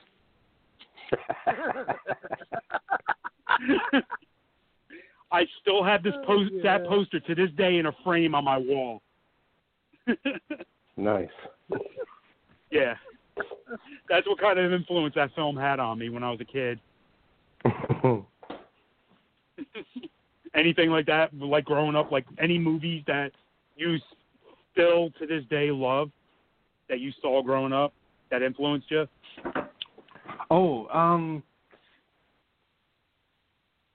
probably like like it's weird. I, I want to do like a crazy alien film one day, um, but like uh, God damn it, this is hands down to me the best on-screen alien ever is uh, the Aliens Deadly Spawn, the the creature designed by John Dods. Fucking Yes. love that film. It's so God, low yeah. budget, but like, god damn it, it's perfect. It's a perfect movie. Yeah, the kid in the basement is seeing his uh, yeah, not showing the alien, making it look creepy. It was just an eating machine. It was just a mouthful of Yeah. teeth. Yeah, that was filmed like right here in New Jersey where I'm at too, which I'm always proud of. That's I'm like, yeah, Alien, uh, Return of the Deadly Spawn is filmed here. that Gore. and um the the kid from the um the the kid from Sleepaway Camp went to the high school of my town, not the the grammar school of my town. oh, nice. Uh, So, yeah, when I- I worked, What? have you seen Nikos the Impaler? This is another one you should seek out if you haven't uh, seen it. Uh, Nikos the Impaler. This was like my only my second time working out of state. That was the film I met um, Lloyd Kaufman for the first time and confronted him. Um, but like uh, Felissa Rose is in that from Sleepaway Camp. So that was like at first I'm, you know, like oh this is only my second film and like here's this big star. It's like Felissa Rose. She had a dick. yeah. she had a dick. Like Andreas Schnaas, the guy who directed some of the best German gore films. Yeah, yeah. Violent Shit 1, 2, and 3, Anthropophagous 2000, uh, Demonium. Yeah, yeah. Fucking Andreas Schnaas. Eh, who cares about German splatter. Past 2000? Have you ever seen Psychopathic? No, that one I haven't seen. Hmm. Oh, Yeah, that one's unfamiliar to me, like a too. Ge- it's a German anthology they did. To show you the tone of it, the opening scene has a guy walking down the street, and he walks past a piece of dog shit, and there's a stick in it, and it says "typical German gore film" according to the critics. Oh, oh, oh, oh! Wait a minute. Maybe I have seen Psychopathic. Hold on, hold on. Yeah, it's an Because anthology. I remember that. It's the one where it has Yes. Schnosta's Anthropophagus. And what happens in it, Fred, is that the monster in Anthropophagus gets a hold of some bad beans and kills people with with his fart. Yeah, isn't there a guy who like explodes and he's on the beach? Oh my god, I have seen this because I used clips yeah, from that, in film. my. He farts himself so much that he explodes.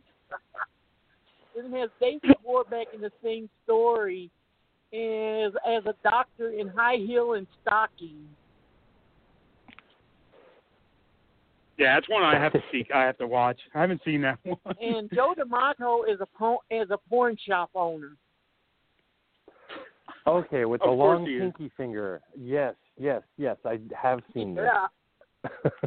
okay, I know exactly what you're talking about now. of course he is. Ah. I wish they would get. I've seen it in limited edition, but I wish they would get that one a, a fucking full release. That is so much fun. Any movie that has Lucio Fulci holding one of his movies and going, "Don't be a Fulci, watch Fulci movies."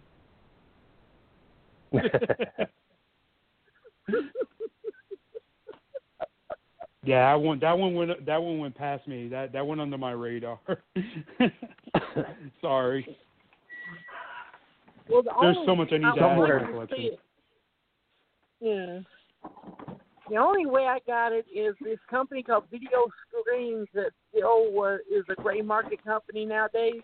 They put it out in maybe a 500 or 1,000 copy limited VHS edition back in the day. Damn. Hmm. I know VHS.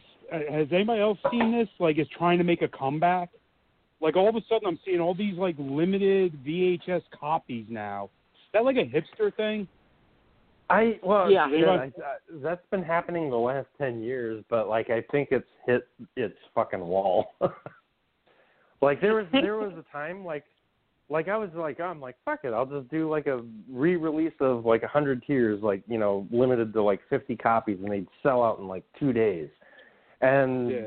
like uh on our Indiegogo, we're like for um Beyond Horror, I was like, oh, let's offer VHS. We sold four. Eh. Yeah. four. I remember Four that on when VHS. Hunter Two did that. I remember it because someone called him a motherfucker for only doing that little copies. They were that Nah, but I- they sold out that they were that they were so No. pissed that they sold out that they called him a motherfucker. Oh. Well, I mean, and they were giant. The clamshells were fucking huge, and so I only had fifty of them because I was like, oh, I want to do a clamshell, so I'll just get like. And I I went to something online and and it was like fifty like Disney clamshells, and when I got them, they were fucking giant. They were way bigger than a Disney clamshell, and I'm like, these are fucking huge.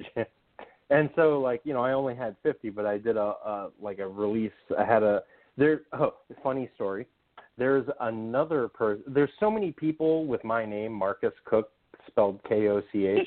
But um, another one of them is a uh, tattoo artist out of Baltimore, Maryland, and uh, kind of became friends with him and let him design the cover for the uh, our the giant box clamshell of uh, Hundred Tears.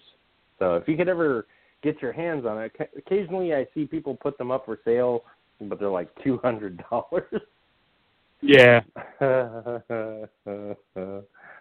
That's sad. When you see your own movie like selling for that much, I'm like, why? Why don't I just sell it for that much? Exactly. Yeah. It's just like these people are making money off of my my fucking movie. God damn it. Uh, that's what But yeah, no, I who wrote Red did for a little bit. He would say that movie A was out of print, and then you'd see copies selling for two hundred dollars go up on eBay. Yeah, no, that happened to me with selling Texas them. Chainsaw Massacre. Yeah, Texas Chainsaw Massacre 2, perfect example. I had ordered it. It was the Scream Factory edition, right? And mm-hmm. it went out of print like a week later. All of a sudden, I get an email saying, "Oh, we had to cancel your order because it was returned back to us." I'm like, "What do you mean it was returned back to you?" And they were like, "Yeah, no, your order's canceled." And then I turn around, I'm like looking online, it's going for like a hundred, hundred and fifty bucks, two hundred dollars. And I remember I Oh. messaged them like, "You motherfuckers, you canceled my order because you knew you could sell it for three, four times the amount. You assholes." oh, And then I smeared their names all over the internet. Yeah, I was like pissed. So then I ended up. I think I spent seventy five dollars for the disc because I really wanted it. So, but I didn't get it from them. I got it from someone else. But it, yeah, they it went out of print like a week later, and then all of a sudden, everyone held their copies and wouldn't sell them for the original prices. oh, dicks, dick move. Yeah, Ah, it's a One- big. one- it, they the do a lot of price gouging now. ah, God. Uh, one of the VHSs that I happened to find in the wild for ninety nine buck or ninety nine cents. Sorry, not ninety nine dollars.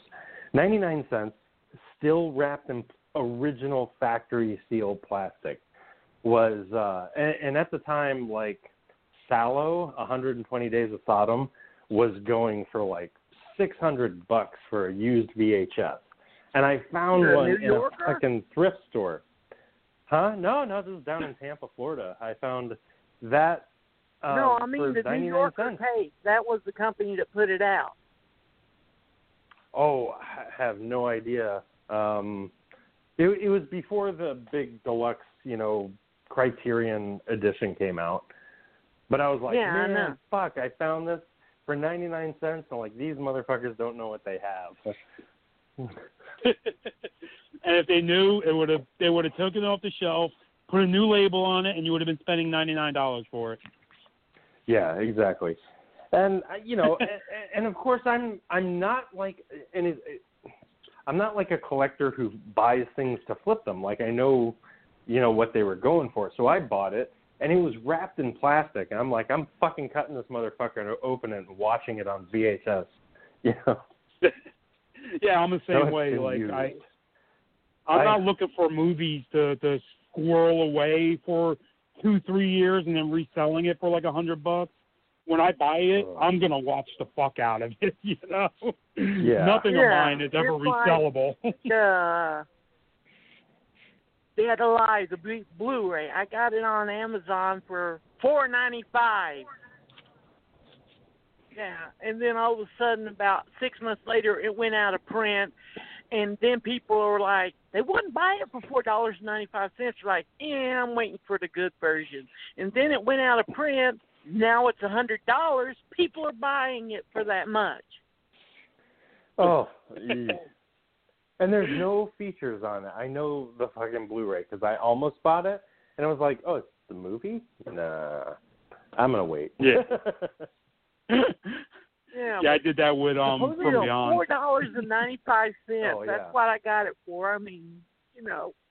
Score. yeah, fuck, keep it. I mean, at least at least you got that. Um, but I've and they've been talking for years. Peter Jackson's gonna put out um, Bad Taste, Meet the Feebles, um, and Dead Alive, like with super extended extra features that have never been seen before. Probably not so much on Bad Taste. Bad Taste at least had like a, an awesome two disc set that had a lot of features on it, but like yeah, it, it's totally worth it for Meet the Feebles and Dead Alive. Like I, I'm like I'm holding out for this to happen. Hasn't happened yet though. He's been talking about it for like five years. Yeah. So there you go. with, There's your uh, idea. Synapse and uh, Massacre at Central High. mm-hmm. Oh God, yeah. But I was just gonna say, there you go, Marcus.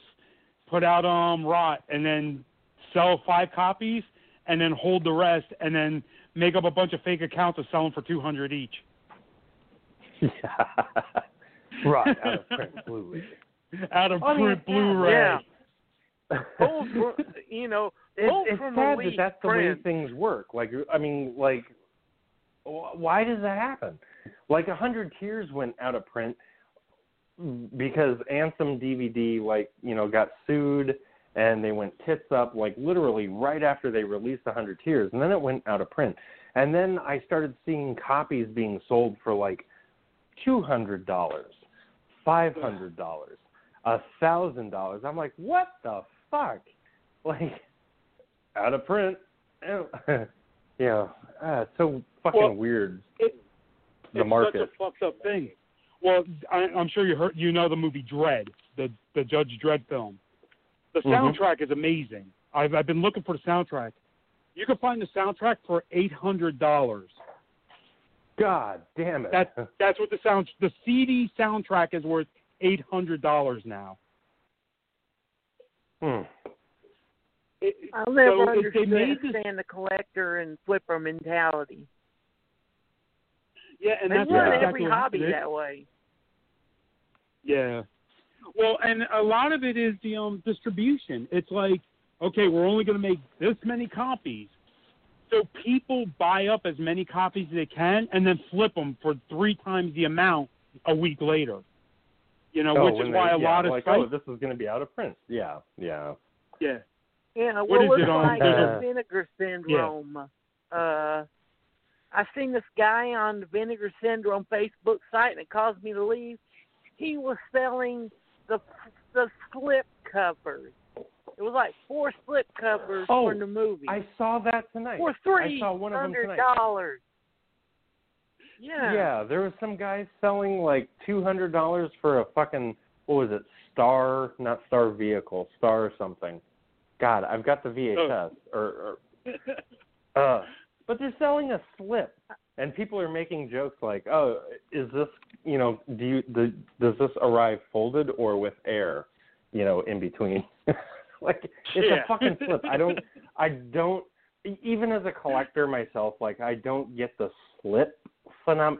Oh, my slip's been crinkled. You know, I get it if you, you you're pissed if your fucking DVD arrives and the mail smashed it. Like I get that, but like, oh, there's a Yeah. scuff. Like, god damn it. Yeah. Yeah, Scream I- Factory's I- famous I, for I their don't um, get it. I don't oh. get it. what, Steve? It's like, Hello? uh, there's a movie in Oh, yeah. There, and the director wants you to watch it. Yeah. well, I mean, I mean, like Scream Factory is famous for someone walked up?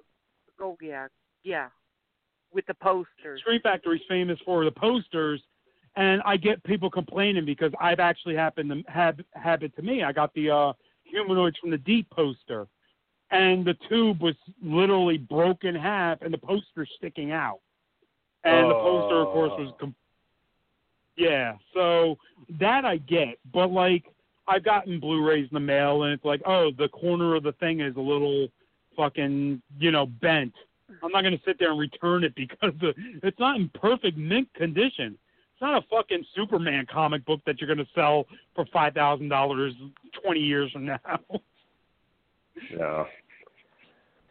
but yeah, it, the market's become disgusting with collectors. Like I stopped, I stopped trying to like you know keep up with it. It's like if it comes out and I can afford it, fine. I'm not going to pay three hundred dollars later down the line for it. Yeah, there. I, I started to get wrapped up in in that as a collector myself. Like I, I just started spending stupid money on stuff, and there's like really no need to. And and the real like kind of eye opener is like I paid a hundred and sixty bucks for a VHS of a made-for-TV movie called uh, The Witching Hour. And Mm, okay. literally like two weeks later, I was just in a fucking flea market and found a better mint condition copy on VHS for like 99 cents. And I was like, oh. I bought this raggedy ass beat up piece of VHS because I was like, oh, witching hour. Like, and, Yeah. and, and it's funny, people sell stuff. Like, this VHS is out of print. Well, fuck yeah, it's out of print. It's VHS. Yeah. Well, I used to I used to get the same way. It's like it's going out of print. I need to get it, and then a month later, a, a new print would come out with special features on a DVD. It's like, well, that's why it went out of print because they're upgrading. Yeah. Yeah. I, And I hate it when companies make big announcements about this DVD is going out of print on November the 8th. You better buy all our copies up right now because it's going to be out of print. oh yeah. So what else is coming up for you, Marcus? I know you said COVID Uh, kind of fucked everything up. Yeah, COVID's fucked up a bunch of things for everyone, but like um currently re-editing like Beyond Horror. I'm hope I don't know if I can get it done by Christmas, but like yeah, working on that. Um I'm about to have uh Symbolicus, which I I over the COVID, I just reached out to all my filmmaker friends. I'm like, "Hey, do you want to make something weird, fucked up, whatever?" It's it's an anything goes sort of situation. Doesn't have to be horror. So it's it, it kind of runs the gambit. It's all over the place. But Symbolicus, I've got like you know the volume one coming out soon. So putting that together right now. Okay. And Yeah, I think I put in my order for uh, Rot already, so I'm waiting for that for you to finish that up. Which no Yeah, hurry. I mean, Billy just make it really cool. Uh, yeah, yeah. Hang tight. I got everyone else's interviews except for Billy Scams, and then then I can get those like underway for the Blu-ray. So, but Yeah, definitely gotta yeah, talk it's about been the- a weird year. Really fucking Yeah. weird year. Yeah, I'm I'm definitely looking forward to Rot because I haven't watched it in a long time. Because like I said, all I have is a VHS, and I I haven't I I, I can't bring myself to buy a new VCR. I'm like because I'm so deep into like the discs now, Oh, and I have hundreds of I- um VHSs. I just don't watch them. It's just like I I like I have my original Parasite still in the clamshell. I still have Oh, all nice. that. Like, yeah, no, I got a lot of VHSs. At one point, I Yeah. had the you know those gigantic milk crates. I had 40 of them Mhm. filled with VHS tapes. Damn. Yeah, I'm looking at like a stack. Little by little, I'm moving. Well, because I moved all my shit out to LA and like moved. Uh, I'm in the middle of Illinois now, but all my collection, my DVD, Blu-ray, and VHS collection is still out in LA. So little by little, at this point, like I've gotten home what I could fit in the car, but now I've like got to like send friends money to mail me boxes of my movie collection back home. At one point, it was really huge, but before I moved to LA, I sold off most of my collection. But in three years being back out there, I just gained like another thousand films. Yeah, and and that's that's the There's curse always- of being a film fan. Mm. Oh, and the There's absolute always worst for me, like. I have a terrible memory. Like if I love a film, I remember it forever. If I hate a film, I forget about the film. I erase it from my memory. And so I'm really notorious for like, oh, what is this movie? This looks cool. I will buy this. and then I take it home and then go to put it in the collection. I'm like, oh, I've already got four copies. Yeah. and and and- and it and it doesn't Well- matter if it's a good movie or a bad movie. I was just like, oh, like I mean, I do it the same thing with a good- a good movie. I'm like, oh, freaked. This movie was so much fun. I'll buy a copy, and then I'm like, oh, I've already got freaked. Yeah. Are you one of the people? Because I'm, I'm, I do this all the time. Like I have Night of the Living Dead, then they'll come out a new Night of the Living Dead with more features, so I'll buy that one.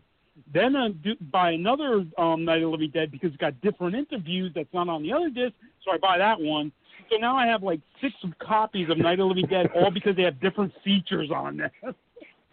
Oh shit. Well, like I mean, I'll buy them for the features, but like if they change the artwork, like I'm, like I'm not. But there, yeah, this is this, this is crazy to me. Like I mean, like I'm I'm a hardcore collector, but like I'm not that hardcore. Like there's people who buy my films, and you know, okay, Germany put out this cover, uh, France put out that cover, uh, China put out this cover, fucking yeah. you know wherever and they have every version. Although there's not much different disc to disc other than maybe language feature. Like if if you want to hear people talking like Japanese, like yeah, but it's the same movie. But there are people who do that. They're like, we'll buy every fucking version. And I'm like, it's nuts. I did that- I'm like, Have you cool. guys ever seen uh, Survival of the Film Freak? No. No. There's one scene in it where this guy shows his collection, and he has 43 of Evil Dead. That's a lot of No. copies of Evil Dead. Yeah, and Yeah, he's- and, he's, uh, yeah. and they asked him. He said, "Do you watch them?" I got 43 copies of Evil Dead, but do you watch any of them? I've got 43 copies of Evil Dead. well, uh, I, I I only did that with one film, as far as like just the covers, and that's um Steve knows this because we did a podcast on it. Is um Hell of the Living Dead, or AKA Hmm. Night of the Zombies, AKA Virus, it, that famous like New Guinea splatter film, Yeah. zombie splatter. I I actually got into this where I okay, so now I got the Spanish version. Let me get the Italian version. and there's no difference in the movies. The only difference, yeah, I, I I own all these copies of this fucking movie because they had different titlings on them, and that's it. so, and I think the only one I really watch is the original DVD, which is under the title Night of the Zombies, and it's a rip from the VHS, which is what I originally saw. So it's like I'm always reliving that memory of the first time I saw it when I pop in that shitty ass, muddy VHS looking copy of Night of the Zombie. And that's the hor- I I always tried to figure out like what is it with horror films, especially collectors that look for older horror. Is it are you buying them because they bring you back like a time capsule? Like I remember where I was when I got when I, you know, saw that film. And it's like when I watch Rot, it brings me back to that time period in the 90s with all my punk rock friends and hitting New York, hitting the limelight, hitting, you know, the Oh, old the sleazy Limelight. bars. Yeah, before it turned to shit when it was still a club. Yeah. I, I saw what, what band? I saw Agent Orange there. And I remember they were performing, and a group of skinheads went and just started beating all the punk rockers up. So there was like a mini war within the fucking club during Agent Orange of everyone beating each other up. And I remember a Oh, bouncer shit. grabbed me and threw me through the door. Holy shit.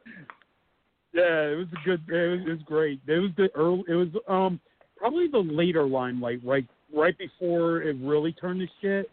Because at one point, like I used to go to the limelight, and it'd be like people passed out on like heroin, and they like laying there on the floor, and it started getting really.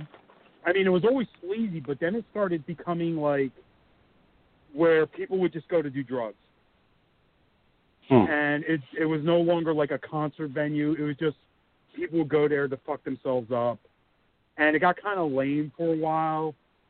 Like, and then it closed. Of course, yeah, everyone knows the story. Now it's a mini mall. Like you can go there and get like a cucumber manicure. You know. Oh, damn. Yeah, it it it, it literally turned to a mini mall. Crazy. Mine's worse. My Um, local theater where I see shit like Gates of Hell, uh, the, the Rutger Hauer. I see Split Second there. Uh, Wings Hauser movies, Vice Squad. It's turned into a church. Yeah. Damn. There's just nothing wrong about Yeah. that. Yeah, no, a lot of the theaters I used to go to are either gone or now they're they're like little walk-in mini malls. Oh, so sad. Yeah. Yeah. I'm I'm I'm worried like theaters aren't going to come back the way they were after this Yeah, COVID no, there's- business. Like there's so many going under right now and the art house theaters because they're tiny, independently owned and not a mega chain, like all of that's like suffering right now. Yeah. They were even talking about Forbidden And the Planet, the drive-ins toy are comic booming. store. Oh, drive-ins are booming because you you could social distance there. Yeah, yeah. You're in a car, you're socially distanced, so that's that's, you know, Awesome. Yeah, but there's no drive-ins in New York City, so you know it's like the Angelika's gonna disappear. Um, a lot of those are gonna Oh. disappear. Yeah. Yeah, every time every time I read Coney Island, which is I I lived there for a while, um, is like really suffering. A lot of my friends that were sideshow performers are moving out. They're just because they can't oh no. they can't live there anymore. Yeah. Yeah. All the sideshow performers are leaving. Some of them, yeah. Like uh, I know three of them just moved out. They, they're like, we can't survive here. There's no money, you know. And my friend Patrick runs Coney the side uh, um sideshows on the seashores. They're scared. It, it's hard. It's really because no one can. You, because and I don't know if you ever went there. You ever been to Coney Island? No. No, no, The my my sideshow- wife performed there though. Oh, yeah. So yeah, Hey, you Hit have up a Coney Patrick. Island Uh, souvenir you'll never get. Coney Island. Yeah. No, I lived there for quite a while, and I made a lot of friends there on sideshows, and you know, it's it's heartbreaking to see what it is, what what is uh, Oh. where it's going headed now. Yeah. In other words, it's going to turn back into the 1970s. Half of it's closed down, and then you got a few open shops. That's what's going to end Yeah. up happening. And then you have um, I know my one friend friend that moved out. Her property was bought, and they're building condos for rich people. Hmm. In other words, yeah, Brooklyn's been taken over by rich people, just like Manhattan Yeah, has. fuck. It's, it's getting gentrified to fuck. So it's really Nobody sad. listened to King of New York. Abel Ferrara was trying to tell y'all back in '92. yeah. he was trying to tell you. Don't He- he mess- did Yeah, tell us. He my did. favorite line from that is, "I know what the dirtiest world word in the world is. Even dirtier than fuck. Yes, gentrification.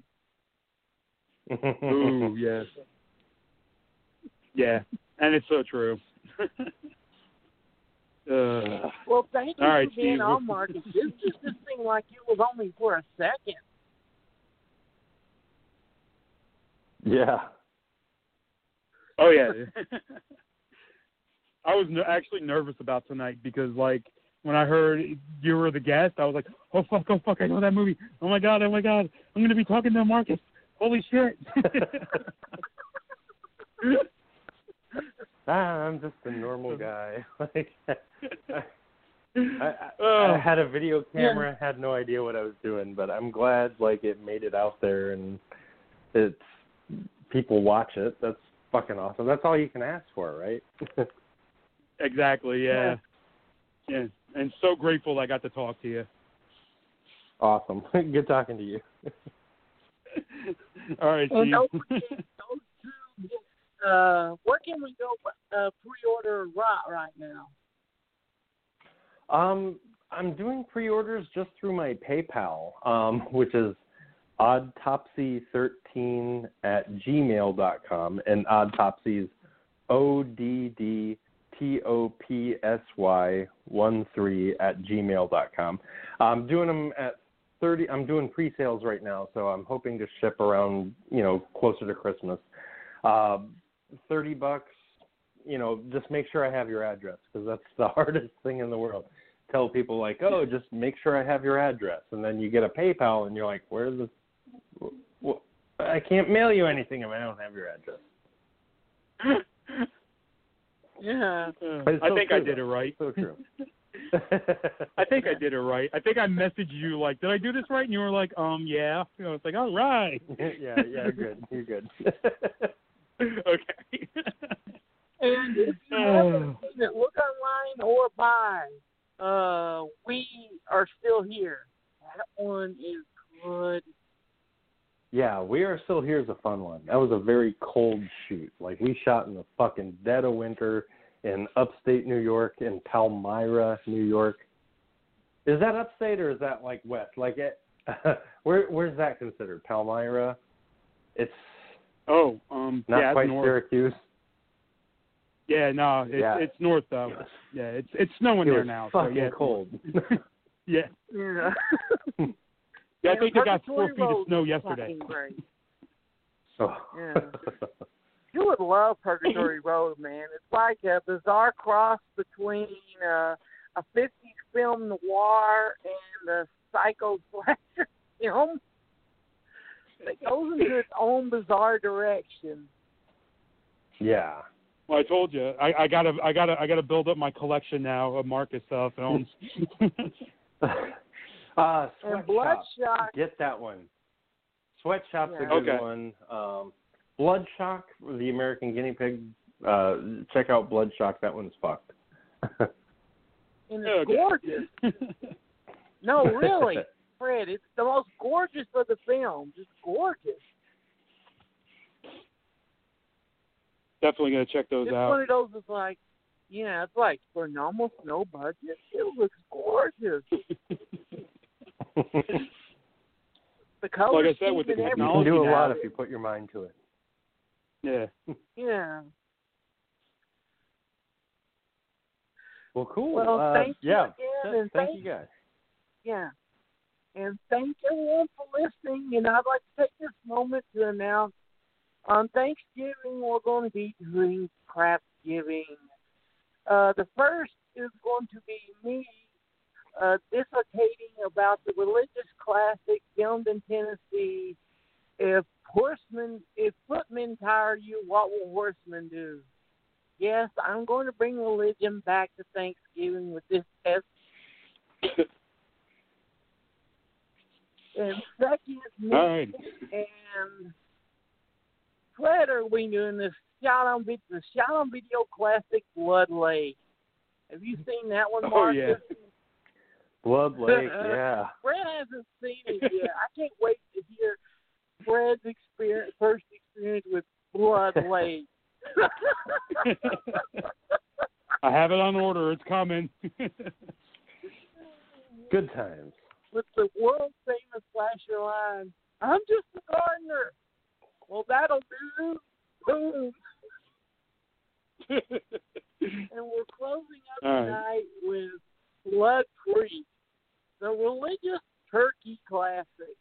And thank you everyone again for listening, and thanks Marcus for being on, and thank you Fred for being here. Thank you. Thank you, Marcus. here. Yeah, thank you for having me on. This this was a lot of fun. It's just like open conversation. I had no idea where it was gonna go. Like yeah, yeah, it was just a great talk. Yeah, we don't do like interview interviews. We we just bullshit. Yeah. Yeah, if That's the want best way to do it, I think. go somewhere else. If you just want to sit around and bullshit for three hours, just grab a beer and be on our show. All right, Good Steve. night, everybody. Good night. Have a good night.